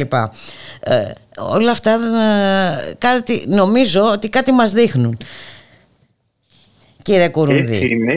ότι Ναι, έχουν στηθεί έτσι. ε, θα λέγαμε γιατί να μην το πούμε έτσι παρακρατικού τύπου μηχανισμοί Ναι, και εδώ πάντα υπάρχει και στη διεθνή επιστημονική συζήτηση και βιβλιογραφία ένα ζήτημα όταν μιλάμε για παρακράτος ποια είναι τα όρια μεταξύ του επίσημου κράτους και μεταξύ αυτού που ονομάζουμε παρακράτος. Αν μιλήσουμε παραδείγματος χάρη για την Ελλάδα, θεωρείται πάρα πολύ χαρακτηριστικό ε, παράδειγμα παρακρατικής δράσης η δολοφονία του βουλευτή της ΕΔΑ Γρηγόρη Λαμπράκη το 1963 από παρακρατική φασιστική ομάδα η οποία όμως συνεργαζόταν συστηματικά με την ελληνική αστυνομία. Αυτό το είχαμε δει λίγα χρόνια πιο πριν για τη σχέ- με τη σχέση μεταξύ της Ελλάς και της, ε, και της Χρυσής Αυγής. Μια, αντανα- μια αποτυπωση του θα έλεγα ότι είναι και το γεγονός πως ο υπαρχηγός της Χρυσής Αυγής παραμένει παραμένει ασύλληπτος ασύλληπτος μετά εδώ από και πέντε τόσους μήνες. μήνες από τον περασμένο Οκτώβριο Ακριβώς. Ε, αλλά πλέον βλέπουμε αυτό που θα να υπάρχει μια πολύ πιο οργανική σχέση ανάμεσα σε αυτό που λέμε κρατική και παρακρατική δράση εκτός όμως των ορίων της, ε, της νομιμότητας. Δηλαδή αυτό που βλέπουμε σαν ε, ε, από, την, ε, από την πλευρά της αστυνομίας ειδικά τον ε, τελευταίο καιρό είναι όχι απλώς η καταστολή, μια πέρα από το όριο καταστολή, είναι μια συστηματικά παράνομη δράση. Και σε, όχι μόνο σε ένα επίπεδο, σε πολλά. Και έχει αντιστραφεί αυτό που στη νομική θεωρείται ο χρυσός κανόνας του κράτους δικαίου, είναι ότι ό,τι δεν απαγορεύεται, επιτρέπεται. Έχει πλέον αντιστραφεί αυτός ο κανόνας και έχει μεταστραφεί στο αντίθετό του. Δηλαδή, ο, μόνο ότι ρητά επιτρέπεται και υπό συγκεκριμένες μάλιστα ε, υπό τη συγκεκριμένη ερμηνεία της αστυνομίας και της πολιτικής εξουσίας αυτό μπορεί και να υλοποιηθεί. Οτιδήποτε άλλο, ο κανόνας είναι η απαγόρευση. Αυτή είναι η, η κατάσταση στην οποία ζούμε. Και μπορώ να αναφέρω πάρα πολλά παραδείγματα γι' αυτό. Δεν ξέρω αν έχουμε το χρόνο. είναι, είναι πολλά τα παραδείγματα και βέβαια βλέπουμε ότι αυτή η πρακτική ε, δεν εφαρμόζεται μόνο στην ε, χώρα μας Ε, πρόσφατα είχαμε και στο Λονδίνο ε, διαμαρτυρίες ε, για νέο νομοσχέδιο που ποινικοποιεί τις ε, διαδηλώσεις Έχουμε. ε, Έτσι δηλα- είναι, αλλά θέλω να επισημάνω παρότι είναι. Ε, να το πούμε, γιατί μερικές φορές οι θεωρίες της ελληνικής ιδιαιτερότητας και στην οικονομική κρίση αλλά και εδώ κινδυνεύουν ε, να μας οδηγήσουν σε λαθασμένα συμπεράσματα. Όντως, πάρα πολλές κυβερνήσεις ε, διεθνώς έχουν βρει την ευκαιρία ε, μιας, ε, να προβούν σε μια αυταρχική στροφή ε, εκμεταλλευόμενοι την, ε, την κατάσταση της πανδημίας. Αυτό μπορούμε να πούμε ότι είναι μια διεθνή στάση που διαφέρει βέβαια η έντασή της από χώρα σε χώρα αλλά πάντως είναι μια τάση την οποία μπορούμε να, να διακρίνουμε. Είναι το Λονδίνο που είπατε, είναι ο Μακρόν και η Γαλλία προηγουμένως ε, ε, σε σχέση με την ελευθερία των αστυνομικών να, όχι την ελευθερία, την ασυδοσία των αστυνομικών μέσω της απαγόρευσης της βιντεοσκόπησής τους. Είναι πολλά τα, τα παραδείγματα. Στην Ελλάδα όμως πάρτε ε, αυτό το συγκεκριμένο παράδειγμα που είπατε της Αγγλίας. Μια προσπάθεια περιορισμού των διαδηλώσεων. Προσέξτε, στην Ελλάδα ψηφίστηκε ένας νόμος το καλοκαίρι, ο νόμος Χρυσοχοίδη που λέμε για τη διαδηλώση, ο 4703 του 20, ο οποίος είχε ζητήματα αντισυνταγματικότητας. Αυτός ο νόμος που είχε ζητήματα αντισυνταγματικότητας που είναι προϊόν της πολιτικής βούλησης του, της κυβέρνησης και του Μιχάλη Χρυσοχοίδη προσωρινά αυτός ακριβώς ο νόμος συστηματικά παραβιάστηκε από την ίδια την κυβέρνηση. Ποτέ καμία διάλυση συγκέντρωσης μέχρι στιγμή δεν έχει γίνει σύμφωνα με τις διατυπώσεις που προβλέπει ο ίδιος ο νόμος που ψήφισαν πριν από λιγότερο από ένα χρόνο. Μάλιστα. Μάλιστα. Ε, Να πάμε και σε μια άλλη, ε, επειδή μας πιέζει λίγο χρόνος, σε μια άλλη ε, υπόθεση την οποία ξέρω ότι έχετε χειριστεί και εσείς σχετικά με τα πρόστιμα που έχουν επιβληθεί σε πολίτες στην ε, Θεσσαλονίκη που συμμετείχαν σε ε, διαδηλώσεις. Έχουμε κάποια εξέλιξη; Ε, έχουμε ότι στις 2 Απριλίου θα δικαστεί στην ε, Ολομέλεια του Συμβουλίου της Επικρατείας η προσφυγή 46 πολιτών από τη Θεσσαλονίκη που διαδήλωσαν στην επέτειο του Πολυτεχνείου και τους επιβλήθηκε 300 ευρώ πρόστιμο στον καθένα για παραβίαση της απαγόρευσης που είχε εκδώσει ο αρχηγός της Ελλάς. Ε, θα γίνει αυτό που ονομάζεται ε, πιλωτική δίκη στη συγκεκριμένη περίπτωση. Ε, σε αυτή την, ε, την πιλωτική δίκη το, τα νομικά ζητήματα δεν θα τα αναφέρω φυσικά Μμμ. εκτεταμένα. Είναι γενικότερο ενδιαφέροντος όμως. Θα κρυφτεί δηλαδή αν η εκάστοτε κυβερνητική πλειοψηφία μπορεί να προσθέτει κατά το δοκούν λόγους απαγόρευσης συναθρήσεων στους συνταγματικά προβλεπόμενους, Μμμ. όπως έκανε. Θα κρυφτεί η αδιαφορία της κυβέρνησης να ζητήσει ακόμα και την απλή γνώμη τη Επιτροπής Προστασίας της Δημόσιας Υγείας, που η ίδια έχει συστήσει και έχει προβλέψει ότι πρέπει να γνωμοδοτεί σε αυτές τις περιπτώσεις. Θα κρυφτεί τελικά, για να το συνδέσω με αυτό που είπατε προηγουμένως, αν η ελληνική διοικητική δικαιοσύνη θα ανεχθεί την φαλκίδευση ενός θεμελιώδους δικαιώματος για την επίκληση απλώς λόγων δημοσίου συμφέροντος ή αν θα ακολουθήσει τις πιο εκλεπτισμένες σταθμίσεις που έχουν κάνει τα ανώτατα δικαστήρια από τη Γερμανία και τη Γαλλία μέχρι τις ε, Ηνωμένες Πολιτείες και την Ινδία. Ναι, να πω σε αυτό το, το σημείο ότι η δίκη αυτή έχει βέβαια και κορυφαία πολιτική σημασία. Δηλαδή η κυβέρνηση Μητσοτάκη ανέβασε στο Πολυτεχνείο πολύ ψηλά τον πύχη του, του αυταρχισμού ε, και έχει ιδιαίτερη σημασία το γεγονός ότι πολλοί κόσμος έκανε στις 17 Νοέμβρη την δύσκολη επιλογή να αμφισβητήσει την απαγόρευση στην πράξη. Μμμ. Διαδηλώνοντας εκείνη τη μέρα, τηρώντας βεβαίως όλα τα υγειονομικά μέτρα, εξέθεσε την κυβέρνηση που επικαλούνταν προσχηματικά την, ε, την πανδημία. Αυτό δεν το λέω φυσικά για να εφησυχαστούμε, αλλά ακριβώς ε, η μάχη στο δικαστικό πεδίο φυσικά είναι κρίσιμη, αλλά δεν αρκεί. Θα πρέπει να έχουμε πάντα στο μυαλό μας ότι η καλύτερη προστασία των δημοκρατικών δικαιωμάτων δεν είναι άλλη παρά η άσκησή τους. Έτσι ακριβώς. Εξάλλου ε, από τότε μέχρι σήμερα α, ε, είδαμε πάρα πολλές ε, και συγκεντρώσεις και διαδηλώσεις και πρόσφατα τις ε, μεγάλες ε, πορείες στις ε, γειτονιές της ε, Αθήνας. Είναι όντως... Και στη Θεσσαλονίκη, είναι ο κόσμος. Ε, και στη Θεσσαλονίκη και σε άλλες πόλεις. Και σε άλλες πόλεις της χώρας βέβαια. Εντάξει. Ε, να σας ευχαριστήσουμε πάρα πολύ για τη συνομιλία κύριε Κουρουνδί να είσαστε καλά. Εγώ σας ευχαριστώ. Και εσείς να είστε καλά. Γεια σας Και ήρθε η ώρα να σας αποχαιρετήσουμε για δύο ώρες στη ρύθμιση του ήχου ο Γιώργος Νομικός στην παραγωγή της εκπομπής Γιάννα Θανασίου στο μικρόφωνο η Βουλικά Μιχαλοπούλου. Να σας ευχηθούμε να έχετε ένα καλό απόγευμα να είστε όλες και όλοι καλά. Ε, καλώς εχόντων των πραγμάτων θα τα ξαναπούμε αύριο στις 12 το μεσημέρι και σας αποχαιρετούμε με Σοπέν